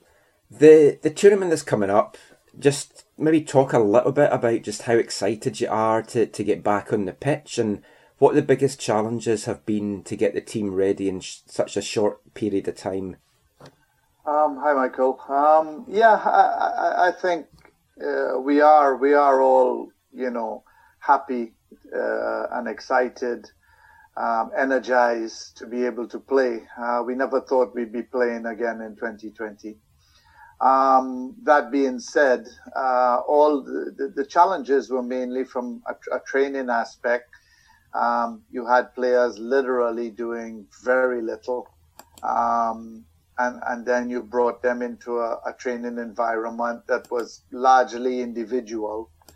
Uh, and we really couldn't do anything collectively until about, well, about seven, eight days um, before we came we came to the tournament. Um, so that that was the biggest challenge. One to sort of motivate them. Um, they were training, training, training, uh, not knowing if the tournament was on. Um, all credit to them. Uh, they handled it quite well, and uh, and then of course you know uh, us trying to get some sort of working relationships in how we how we play without being allowed to play against any opposition. You, you've had a lot of changes to the roster for this season. What kind of team can we expect from Halifax this season? Well, um, I mean, we've discussed the changes in the roster and, and why, and um, just uh, I I don't know to an- answer your question honestly, what to expect without seeing them in a, in a sort of competitive environment or exhibition games or whatever. Um, but I can tell you from training, um, the, the the team looks more capable uh, in terms of depth in in doing uh, different uh, different things and giving the team a different look. Um, the in, in terms of our ball speed and, and how we've been playing it, it has looked in, you know it has looked far faster, far more cohesive. Um, and and then of course when, when the ball gets into those dangerous areas, we we we seem to have a bit more variety. The games are coming thick and fast, obviously, in this tournament.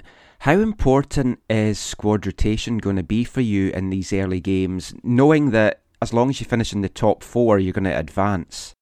Yeah, I think squad rotation is going to be important for everybody. Um, the you, we saw it last night. Quite a few players cramping up. Um, uh, some potential even injuries, and we've seen it in every league that, that sort of started up prematurely. Um, so you know, it's we- we're going to have to be, you know, uh, uh, have a good understanding that that squad rotation would be necessary, and everybody is going to have to be ready to to step in at at uh, any given moment.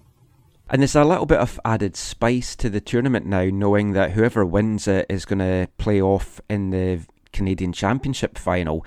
Obviously, a long, long way to go until that stage, but what would it mean to a club like Halifax to have that opportunity? Oh wow, everything. I mean, really and truly, that that announcement took everybody everybody by surprise. Um, we would love to be that team for two reasons. One, it would have meant we won the tournament, and and two, to have that sort of opportunity against an MLS team, um, it, it would be great. I've just got two more quick ones to, to ask. First of all, about the the mental side of things in this tournament. I know from speaking to the guys that were down at the MLS tournament, that was one of the hardest things for them, being in the bubble, having so much free time on their hands. What has the team got planned to kind of keep the guys alert mentally? Yeah, the, the, the whole mental situation uh, coming out of the first the, the quarantine situations that everybody was in, um, the players that were coming in having to quarantine and then being in, in this bubble. Um, we have our activity rooms, our little bit of activities. Um, it- we're not we're not allowed to leave the hotel, um, but we try to get out every single day um, in our in our uh, designated spaces. Try to have a little bit of uh, fresh air and, and and some small games, whether it, it be you know uh, ring toss or, or whatever. Um, and then we have our our recreation um, sort of room, which is our our meeting room, our dining room, our physiotherapy room, um, and it, it's turned out to be the the, the, the gathering room of, of all the players. So we, we try to keep them as occupied as possible, but also we also recognize that they need their own space. Um, I think that's very very important. So we're very laxed in in what what you know how the players move about and what they can they can do in the, the hotel. We leave it up to them to find their own way. And I just wanted to ask uh, about one of your players, Jake Ruby. He's a guy I know well from out here in Vancouver. Watched him come through the Whitecaps residency program, and then there was always high hopes that he was going to to sign in MLS. But I know he wanted to take a little bit of time to to decide what he wanted with his career. What was it about him that made you want to take him in the draft? And what have you seen from him in training that you feel is going to be a good fit for your squad? Um, I had heard I had heard some good things about him. Um, you know, watched watched some some games that he played in. Um, he's you know his, his all his coaches talked about you know his tremendous attitude. Uh, his his mental side um, seems to be seems to be strong. And, and let's face it, you can, you can have a lot of ability in this game, but if you if you don't have a certain makeup mentally, um, it's going to be very difficult for you. Um, from from what I've seen, when I when a young man was given the opportunity to go home during the quarantine period, did not know if there was going to be a league, but was willing to stay and do everything possible to be part of the Wanderers. I had to ask myself, you know, is this the the, the, the, kind of player that I, I, I would like the Wanderers to have? And the answer was yes.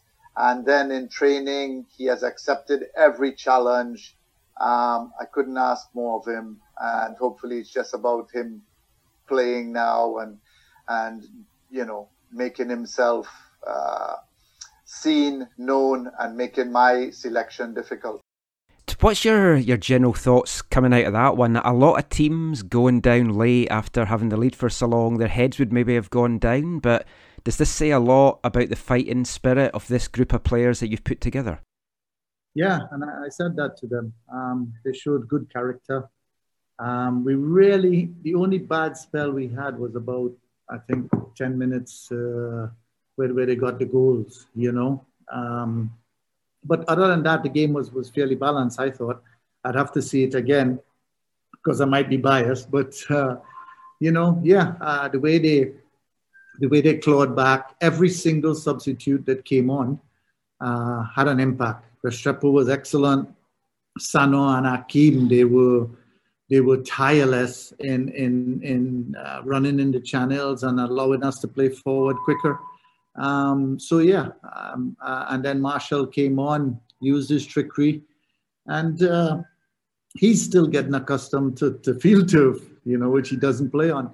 But yeah, I agree with you. I, I think uh, they showed good good mental spirit. We talked yesterday about how open this tournament feels.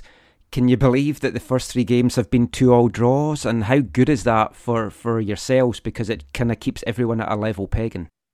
Yeah, I mean, uh, we would have loved to have gotten three points, um, but so would they. You know what I mean? And uh, we we we ended up tying the game. Um, yeah, we got two two penalties, but you could only get penalties if you attack. You know, and um, we we we certainly had we certainly had those those moments where that little final pass would get picked off or or uh, the ball was cleared off the line, the ball hit the post. I mean, uh, it's uh, it's the nature of the game, you know. And I'm happy uh, that at least we we fought back and made it two two.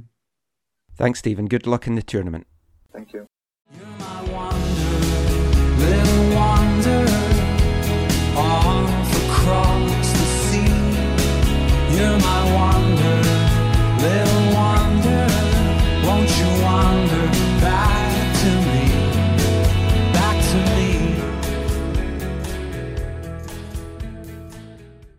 Halifax Wanderers head coach Stephen Hart there, and it's, it's certainly going to be a, a tough task for Halifax to make it into the four that go through to the second phase, but I wouldn't write them off.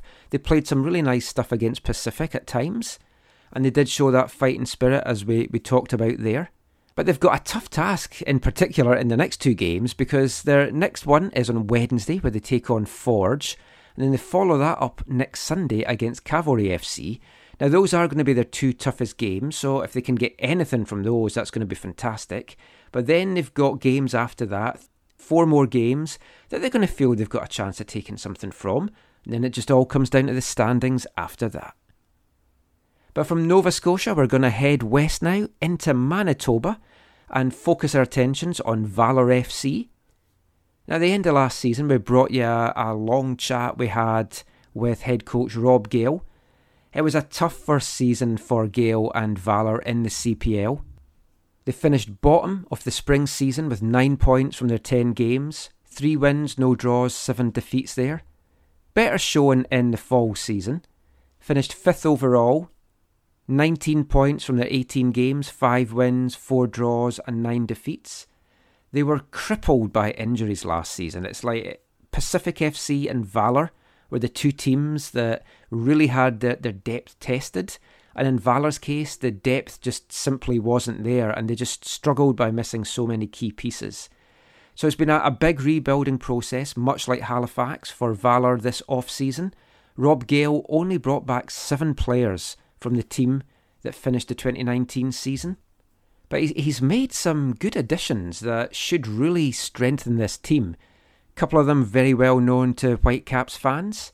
Former Whitecap, Brett Levis, joined on a free transfer after the Whitecaps let him go at the end of last season. Then another former Whitecap, Fraser Aird, came back from Scotland where he had been playing with Cove Rangers. Gales also added three players on loan from MLS teams. Goalkeeper James Pantemis from Montreal Impact, defender Julian Dunn from TFC, and Dante Campbell from TFC2. And there's a few other interesting additions that he's made into all that as well. They didn't get their Island Games tournament underway until Sunday. They had a very tough task, taking on Cavalry, going down to a 2 0 defeat, but they played really well in that one. Two goals in a four minute spell really did them in. Marcus Haber getting his first goal for Cavalry FC, and then Sergio Camargo from the spot. But where they really struggled was, was getting shots. They had four shots during the whole game, none of them on target. If they want to do anything this season, they're gonna really have to Im- improve their attacking game. But I got a chance to speak to Rob Gale on Saturday, so I'm going to bring you that now. And like with Stephen Hart before it, I spoke to him after his match on Sunday as well. So I'm going to tag on a couple of questions at the end that I asked him after that loss to Cavalry. So here's Rob Gale.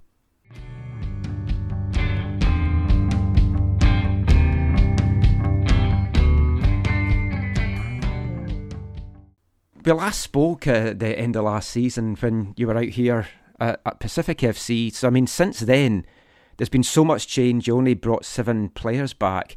Can you talk a little bit about what this off season's been like for you, trying to put your squad together, especially with the pandemic being on? Uh, busy. I mean, Pacific had a. How many did Pacific bring back, Michael? Oh, I'm not sure, but quite a lot. We're talking in the teens anyway, early teens, I think. Yeah, well, maybe 10 or 11. Halifax, I think, brought back seven. So, yeah, it was busy, but it was needed and, and necessary. Um, we had a few pieces in line before the season ended. Like, we knew Andrew Jean Baptiste was coming. We knew Arnold Bukamuta were coming. So, uh, we'd already discussed James Pantemis and getting him in. So, the early part, uh, I think that was when some of that speculation Ed was talking about. There was all kinds of stuff going on and some high profile departures who want to go back to home markets or, or go for more money elsewhere. But uh, for us, we were, we were pretty calm throughout. We knew where we needed to improve. Um, and I think you see in most of the squads for the first two years, some of the best signings were made late on in the windows. Um, and then it obviously got a bit funky with the uh, pandemic and, and, and the shutdowns. But even then, we'd done most of our business. And other than adding the two loan pieces uh, as a necessity late on for players that couldn't make it from overseas, uh, it, it wasn't it wasn't too bad at all, really. And uh, look, we've had a long a long off season normally, but 304 days since the last game is not like uh, we've had to rush signings here. Yeah, that's true. I, I know when we last spoke, and like I spoke to, to Marco Bustos after the match in Pacific as well, and both of you kind of mentioned that there was a good core, but the depth didn't seem to be there. Do you feel you've got a much stronger depth this year? Because I guess you're going to need it in a tournament like this when the games are coming thick and fast. Yeah, definitely, definitely feel that. You know, sometimes, uh, and I think there was talent there last year, but we had a lot, a lot of injuries and big injuries and key injuries. And Joseph and Michael Petrasso played barely half a season. Martin Arguiñarena got injured early. Jordan got suspended. You know, both goalies spent time out. Um, we couldn't keep a settled side. Uh, you build a squad for open for your 28 to 35 game season, and now we're faced with a, a seven game elimination, right? So it, it's strange, but we definitely feel there's a good, well rounded depth to the squad. Definitely more depth defensively, I think, and we felt that was important looking at the makeup of the squad. And there were a couple of signings that we thought we had last year that didn't quite pan out, both at the start of the season and in July, which left us short at the back. So we made sure we'd done that that job early this year. The tournament, because the top four go through, it gives you a little bit of, of wiggle room to maybe not have to win every game and to, to be fresher for the second phase. Is it about getting the points on the board early and trying to, to rest it? Or are you maybe going to pick and choose what games you feel you might be able to get the, the points from? Yeah, I mean, I think you're right. Ideally, everybody wants to get it done early and then get rested and get healthy, right? There's no question about that. And then you get dealt a, a change in the schedule, and um, you're facing the, the best team from last year in your first game. So you can be as bold as you want. Uh, but uh, obviously, yeah, I think in this tournament, and you've just seen that Atletico game, they're hanging on for dear life just because dodgy penalty, dodgy red card, and you're up against it when they were in control, to be honest. So, and then they're running out of legs, cramp, and uh, all sorts. So, I think ideally, if you could draw it out perfectly, you get those points on the board and, and, and then get fresh. But anyone who survives the tournament uh, without many injuries, it, it should do well. On the mental side of it, I know from speaking to the guys that were down at the MLS tournament, the younger ones seem to struggle, or the younger ones seem to deal better with being in the bubble because they're kind of used to their own company and finding things to do. But it's the family guys that really kind of struggled. And how do you keep them kind of mentally switched on and just not want to to then go out and have all their adrenaline on the pitch, taking it out on on the pitch? Yeah, you know, it's a balancing act with characters, right? We got Jose Galan, who's uh, who's had a newborn, and uh, they've had some issues early on in in, in that, and uh, with their daughter, and thankfully she's doing real well now. Um, Daryl Fordyce, you know, two year old, his wife's going awful nuts at the time, and I think they've already banked the time between October and March as daddy daycare because he has to make it up to his wife. Um, I've got two daughters. The other night, one of them goes into hospital with breathing problems, and it throws you off. I didn't get to sleep till four thirty in the morning till I know she's doing well. You know, these are all life challenges, and people forget that about professional athletes or sports. So, you know what? We try. We said it all the time last year. We tried to be a family, rally around each other.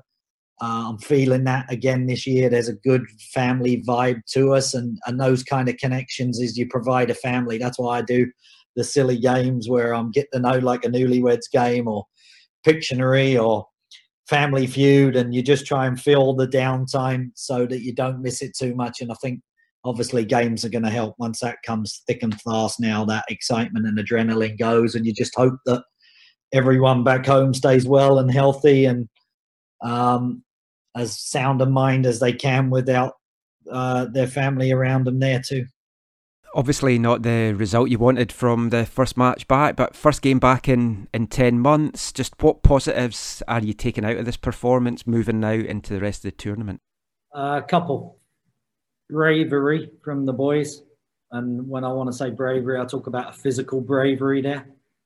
I think we showed that we're different in both boxes um, than previously, and we're not going to be bullied or, or rolled over. Um, so I think that's a big positive. And then I'd say towards 40 minutes on, obviously the quick fire goal and the penalty decision sort of shook us. Uh, we got resolve and we got back to playing and starting to see the identity that we're trying to build as a, as a, a football team. So I think that was positive. Um, there were some great individual performances. I thought Julian Dunn was absolutely outstanding.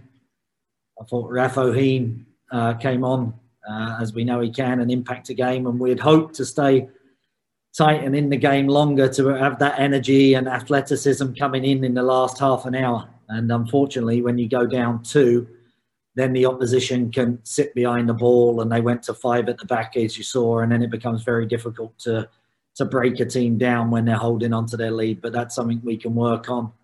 And uh, like you say, no cramps. I think we're the first team that hasn't been dropping like flies, so that's a big positive. And I think uh, you know the the boys will will move on from this uh, and have now gone into battle together against a very well organised, difficult opposition, so they can they can regroup and, and build for the next game. We put that one to bed, and we're on to Atletico immediately. This was always going to be a, a tough game anyway, playing one of the, the top teams from last season. But looking at the way that this tournament started, you've got three draws kicking it off. It still leaves you very much with a, a good chance of progression. yeah, I mean, you know, we got to we're going to focus on us.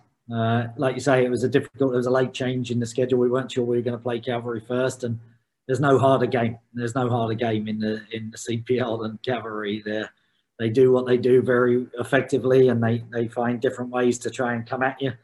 Uh, and you have to match that physical battle. I actually thought we started okay. They did the first shot on goal was the uh, the header, I believe.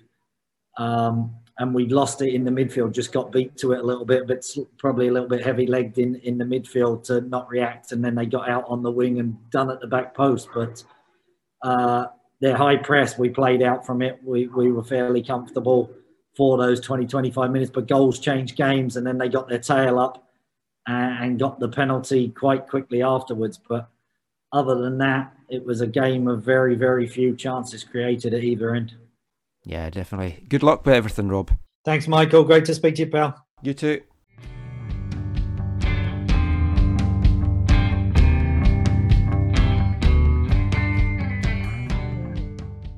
Valor FC head coach Rob Gale there. And like I said, it's going to be a, a, tough task for Valor to make it into the, the next part of the tournament, into the top four. But like all the teams, I mean, you can't write anyone off just now. With the tournament starting off with three draws, it kind of opens it up for everyone. Cavalry and Forge do look like they're already pulling away from the pack a little bit, but they are also the only teams to have played two matches so far. So we'll see how all that plays out. And we'll have a little look at what has happened elsewhere in the tournament so far. And we'll be back with that after this. How's it going, guys? I'm Ben Fisk. You're listening to the AFTN Soccer Show.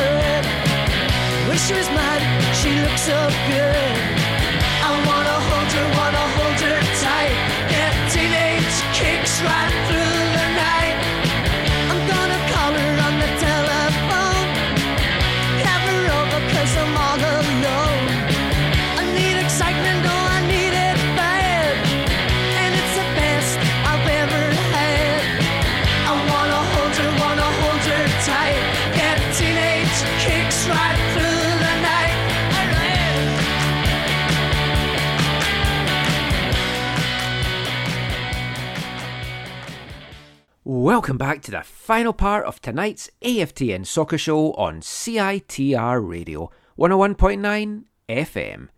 And kicking off this part, it's the final song of tonight's Three of a Kind. Three songs linked in some way that have kicked off parts 3, 4, and 5. We kicked off part 3 with the Buzzcocks and 16 again. We kicked off part 4 with the Sultans of Ping and Teenage Punks. And kicking off part 5, yes, it could only be the wonderful Teenage Kicks by Irish band The Undertones, a favourite of the late great DJ John Peel, a song that was released in September 1978. And despite its iconic status, it only ever reached number 31 in the, the UK singles charts. It was their debut single, didn't feature on the band's debut album, it was a standalone EP. Although once the album was re released, it did feature in that, and you can get it on a, a lot of the single collections that they have out. My favourite one being True Confessions, which is A and B sides from the Undertones. Very much recommended, they're a great band. And there is a football connection. Well, there's actually a, a couple of football connections with the Undertones, but Teenage Kicks in particular is a song that is sung by the fans of Derry City. So that was the three songs. Did you work out what the connection was? I think it was a fairly easy one. The connection was teenagers. If you got it, give yourself a pat on the back. If you didn't, try harder next week. So let's get back to talking Canadian Premier League and having a little look at the action that's taken place on the pitch so far at the Island Games. Five games are in the history books right now for the 2020 season. The first three matches in the tournament bizarrely kicking off as two all draws. each one of them having a lot of drama in their own right and some controversy thrown in there as well. There's been penalties, there's been 16 goals over the five matches. We've had some teams that only played their first game today against teams that were playing their second game. Uh, There's, there's been a lot of talking points. And the action got underway on Thursday evening. A rematch of last year's championship game between the, the two class acts of the 2019 season. Let's, let's be honest, they were the two standout CPL teams, champions by way of the championship game, Forge FC, and the spring and fall champions in regular season play, Cavalry FC. Now, these two teams had had some battles last season in the CPL. Nine meetings between the two teams, none of them were decided by more than one goal. Forge got the better of those, winning five of those to Cavalry's three with one draw. The two big games for Forge, of course, being 1 0 wins in both legs of the championship game. And I think it's fair to say that these are two teams that I would say hate each other. I'm pretty sure they wouldn't use that word, but there's definitely a simmering dislike, if you want to put it that way, be- between the two teams. And I don't know what it exactly is but between the two sides, but whenever they meet, there's drama, a lot of late drama, and often a, a lot of controversy. And this game was no different. The CPL fixture makers clearly knew what they were doing, putting this game up first. It did set a, a great thing for the, the rest of the tournament to follow from. Former Whitecaps 2 player Dominick Zator opened the scoring for Cavalry, getting the first goal of the Island Games 11 minutes in. Anthony Novak tied things up for Forge against the run of play. Then Forge had the better of the second half, going ahead through Kyle Bekker with 19 minutes remaining. Then, three minutes into stoppage time, Dominic Samuel, adjudged to have handled the ball in the box. Referee pointed to the spot, up stepped Nathan Mavila, buried it, 94th minute penalty, 2 all, final score. What a way to kick off the tournament. If you listen to Forge FC head coach after the game, Bobby Smirniotis, he says a hundred times out of a hundred it was never a penalty. Tommy Wheeldon Jr., cavalry head coach, said for him, from what he saw, definitely a penalty. The only debate is whether it did actually hit the guy's arm or not in the box. It's hard to see from some of the angles, but whatever. When these two teams meet, something happens. There's some talking point. And after the match, I got the chance to ask Smirniotis, Wheeldon, and two of the goal scorers, Zator and Novak, just what it is about these two teams that brings this out of them and just what it's like to, to play in these matches. Here's what they told me. Hi, Tommy. Uh, Yeah, I- think it was probably a fair result at the end of it. The way that it ended, obviously, with the penalty, it does look a bit controversial. What did you make of it, and what is it about these two teams that these games just to seem to throw up situations like this? Yeah, I don't know, but I think there's definitely something out there where we just seem to bring late drama, last minute. I mean, I mean, look at the even the finals, right? They score at the end of the first half and score in the stoppage time when there could have been a penalty. It's just two competitive teams that are making things happen. Uh, so these type of things happen. Um, not one of us have really gone out ahead and, and battered the other one by a scoreline. They've always been about one goal in it. So um, you know, it, it is what it is. I think what it's important now is is it's the first game. We've worked out some creases. Um, we've got a point on the board. We've got goals in the bag, and we know we can get better. So I think that's a, a positive going into it. And just a, a follow up then, like mentally, what does this do to your squad for the rest of the tournament now?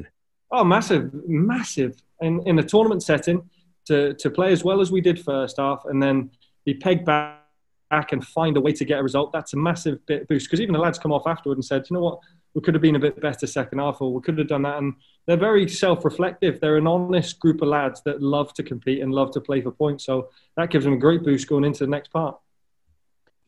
Dom, I asked Tommy this, and just to get your thoughts on it, these two teams, whenever you meet, it throws up late drama, it throws up some controversy. What's it like playing in these games? Oh, they're unbelievable. I mean, these are the games you kind of want to play. They're the they're the big games. They're the rivalry games. The um, the two powerhouses uh, knocking heads, and this is this is what happens. It's scrappy. It's it's exciting. Everybody gets after each other. Um, there's goals, uh, block shots, and everything. cards. It's I mean it's an exciting game and it's it's very fun to be part of. Bobby, just these two teams, whenever you meet, there's late drama, there's some controversy. Is it just that you you know each other so well now and that you're just so passionate and that you're both wanting to win that brings this out of every single game you seem to play? Yeah, I think it's important. Obviously, both teams uh, both teams want to win, but there's uh, circumstances that have nothing to do with the team. Sometimes at the end of the game, that brings uh, some of these results, um, whichever way you, way you look at it. But the one thing's for sure, it's uh, we knew it was going to be a very good game. You know, we're two teams that want to win. We're two teams uh, that, in the end, uh, want to be champions. And I think you know we've got eight teams here in, in the same boat. But we are obviously two teams that did it very well in 2019. And like I said before, you know, kicking off the season kicking off what's 2020 here at the Island Games, I think it was always going to be a, a very good and uh, very well contested match. Were you surprised how physical it was in the early going? Uh, not necessarily. You know, it's something that uh, we've become accustomed to in, in seeing in these games. Um, so I think you know there were uh, quite physical in the in the first components of the game, and they, they put a lot of energy into it. Uh, and I think, uh, you know, after that uh, first 20 minutes is something that we knew and uh, we are able to settle in tactically, start moving the ball around and get through our processes. And it's something tactically we had prepared for from the beginning. Last year, you, you played some really tough games against Cavalry, and every game seemed to have some drama, a lot of late drama, a lot of controversy in it. What's it like as a player to, to play in these games, and what is it about these two teams that brings this out of each other? You know, I think uh, I think these two teams last season, you know, set, set the standard for what it meant to to compete in the CPL. Um, obviously, both teams have a different brand of football, but both teams play their own way, and, and they both play very well. But um, it was just uh, I don't want to I don't want to call it a rivalry to be honest. Um, we take each game the uh, as they as they arrive. So um, playing in those kinds of games, though, it's like for me personally, it's it's always fun now. I uh, I think I'm two for four against them or something like that. So, you know, if uh, I can keep that up, I uh, I don't think I'd be too disappointed. Some great stuff there from the guys at Forge and Cavalry. You can also check that out in an article that we had up on AFTN, just talking about the rivalry as well after the game. And in North American football, there's just so much focus on trying to create rivalries and a lot of it is trying to create rivalries that aren't really there to begin with, and they just have to try and latch on to something.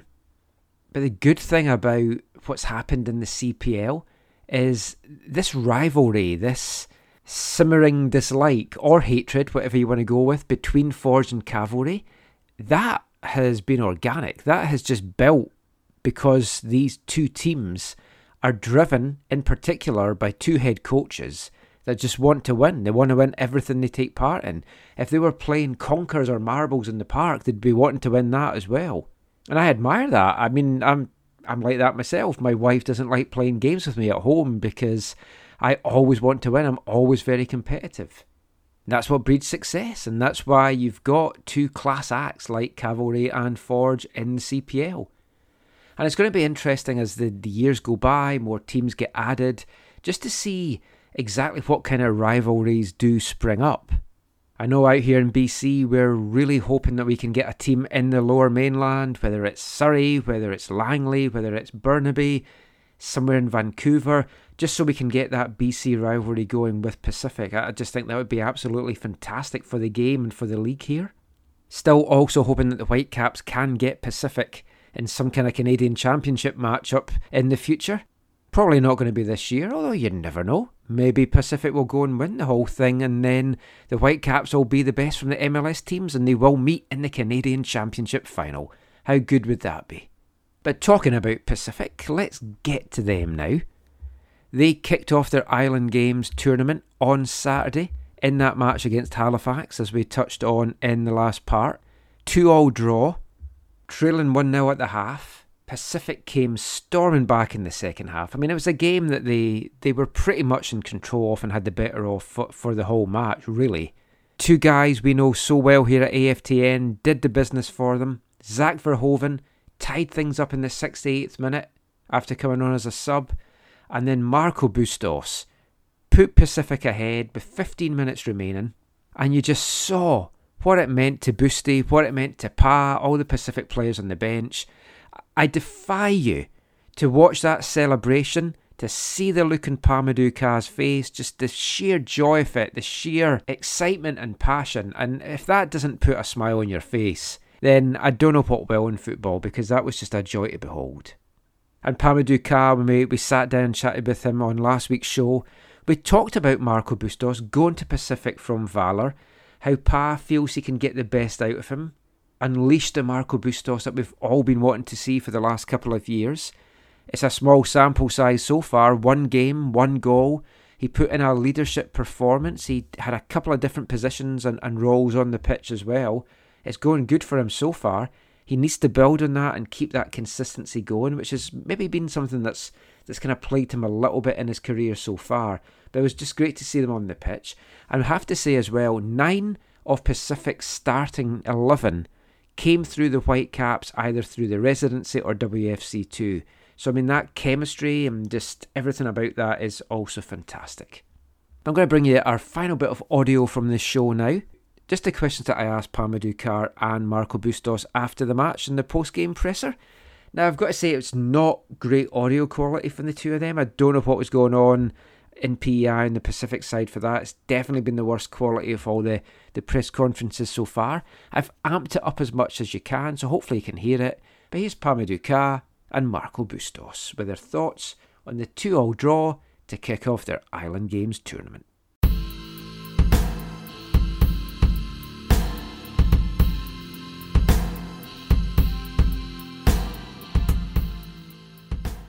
The fighting spirit shown by the team in that second half, what was the message that you gave to the guys at halftime in the locker room?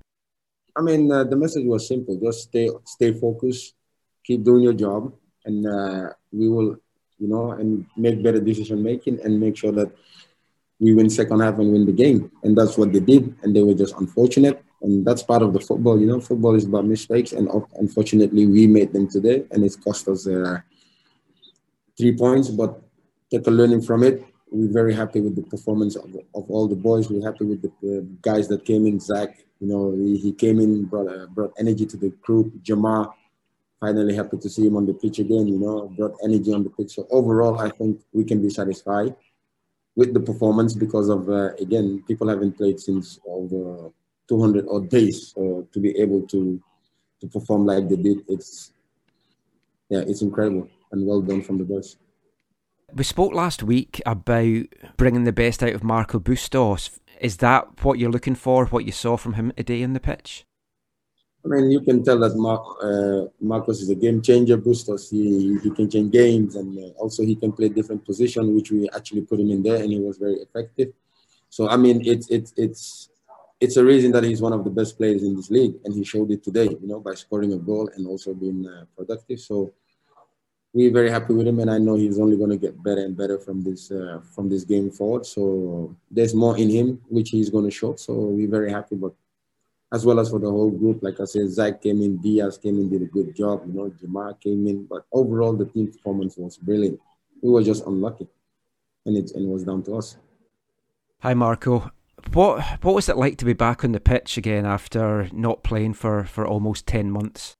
Yeah, it was. Uh it was a great feeling, you know, to to go out and and be able to play at a high level again, play an actual game, not against your teammates, was uh, was great. You know, it was it was tough for both sides, and as you can see in in the tournament so far, all the games have been a tie. So that's you know, it's it shows for itself that that uh, every team, I would imagine, is going to get better as the time goes on and as the games go on. But that's football and uh, you know just again like i said excited to be back playing again but ask Pa about what he said to the, the team at half time. As one of the leaders on the team, what was your message to your teammates for that fight back in the second half? Yeah, it was just to go out with the same with the same intensity that uh, that we've been doing in training, and that what we know we're about is is moving the ball two touch, moving it quick, and play the pass you see, and space will open up. And we have those players that that will create their own chances. But if we keep moving the ball, the other team keep shifting them, and we're going to create spaces for ourselves. And unfortunately, we did. We got two good goals, uh, from open play, and you know that was that was that was the talk at halftime.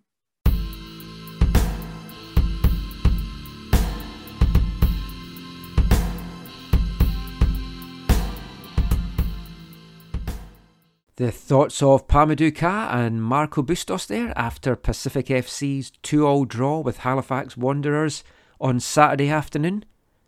Next up for Pacific FC is a game on Tuesday evening. Yes, Tuesday evening, not Tuesday morning as was first scheduled, and we'll come to that in a sec. But they're next in action against York 9, who drew their first match on Saturday morning, 2 all against Atletico Ottawa. Atletico Ottawa got off to a great start in that one. 2 0 up, but then they went down a man. York stormed back, could have won it late on. Atletico Ottawa looked like they were running on fumes in that one towards the end, but they held on. They got a point, first point in the club's history. Want to give a, a couple of shout outs in this match as well. Mohamed Karuma was the man that got the very first historic Atletico Ottawa goal three minutes into first half stoppage time before Malcolm Messiah Shaw scored two minutes after the restart to, to kind of have Ottawa in dreamland. But then Vashon Neufville got sent off for a second yellow. 16 year old Lowell Wright scored in the hour mark for York 9, and two minutes later, Joseph Di Chiara tied it up from this spot.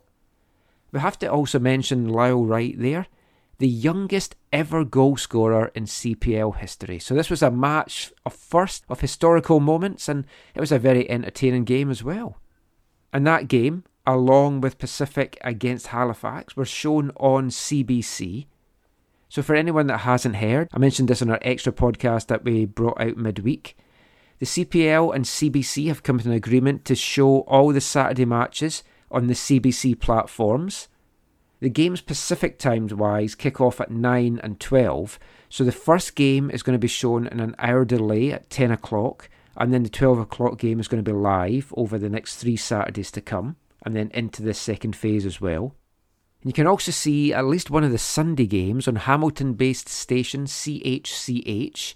Now, that doesn't seem to be available in a lot of places in BC, but you can watch the games online on chch.com. That's what I did this afternoon when I was watching the Forge Edmonton game. Just put it on my smart TV in the browser, made it full screen, perfect. So that was one of the big announcements from the CPL this week. And another big announcement came tonight on Sunday. They've listened to the fans, they've listened to the media, they've also the official line of doing all the technical tests and everything has worked out okay. All the midweek matches that were scheduled for morning, afternoon kickoffs, they're all now going to be in the evening, 5 o'clock kickoffs. So folk don't have to worry about missing it live from being at work, maybe having the results spoiled. A lot more people will now be able to watch these live. I'm saying 5 pm kickoff, it's 5 pm Pacific time, 9 pm in Atlantic time locally. But I think that's great news, and hopefully more folk can see it. Still think more games should be on other ways apart from one soccer. I understand all the thing behind that. Won't go into that again, but but that's it is what it is.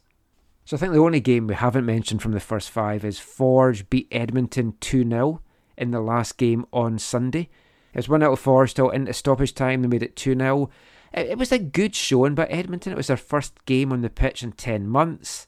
Kevin Alleman looked sharp. I think he's going to be a good addition for Edmonton, as we spoke about in last week's show.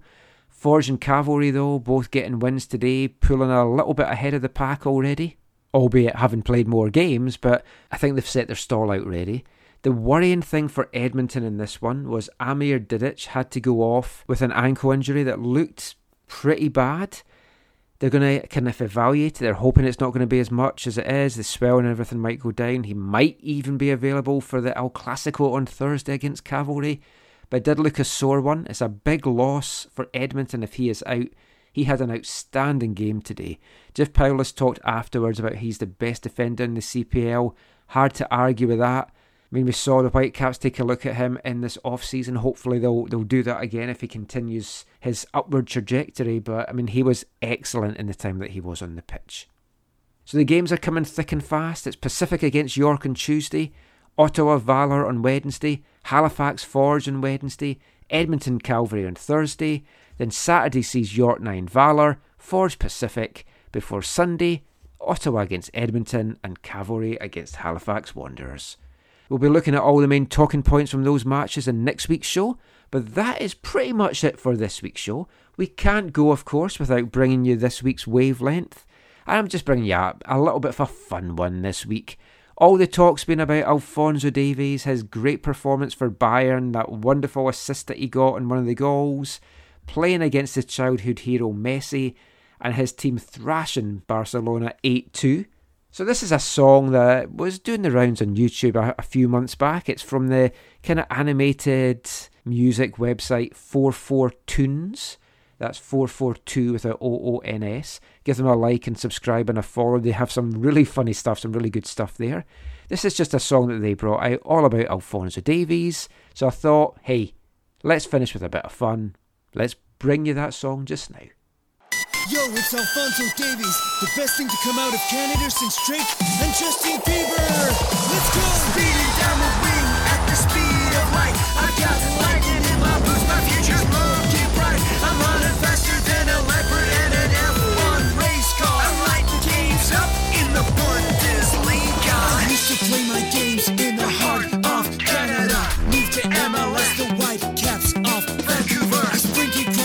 ocean as fast as my legs would carry me. Now I'm tearing up the turf for FCP of Germany. Speeding down the wing at the speed of light. I got lightning in my boots, my future's looking bright. I'm running faster than a racehorse and an F40 fighter. I'm lighting games up in the Bundesliga. Tick follows talk, follows tick. It's so much fun.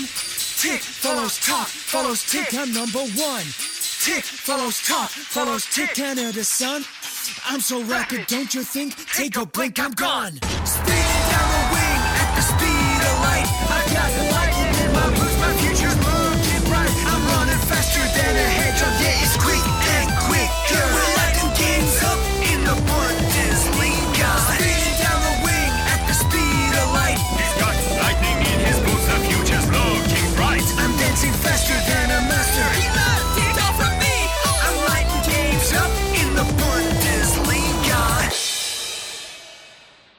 The Alfonso Davies song from 442oons. As I said, give them a follow on YouTube. There's some really fun stuff out there. But that is it for this week's show. As always, thank you so much for listening. Hope you've enjoyed it. Nice little mix of MLS and CPL stuff for you this week. We will be back next Sunday. We'll have a couple of Whitecaps games to talk about. The Island Games is continuing on PEI as well. Who knows what other news we'll have to bring you. I've been Michael McColl. You can follow me on Twitter at AFTN Canada, on YouTube at AFTN Canada, and on Instagram at AFTN Soccer. Until next time, thanks for listening, take care, and mon the caps.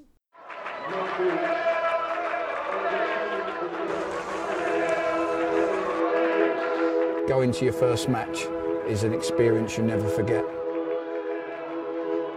The atmosphere of what's going on around the pitch looks beautiful, and you always look and go, wow, I'd love to play here one day. If you get the bug, it's going to stay with you for life.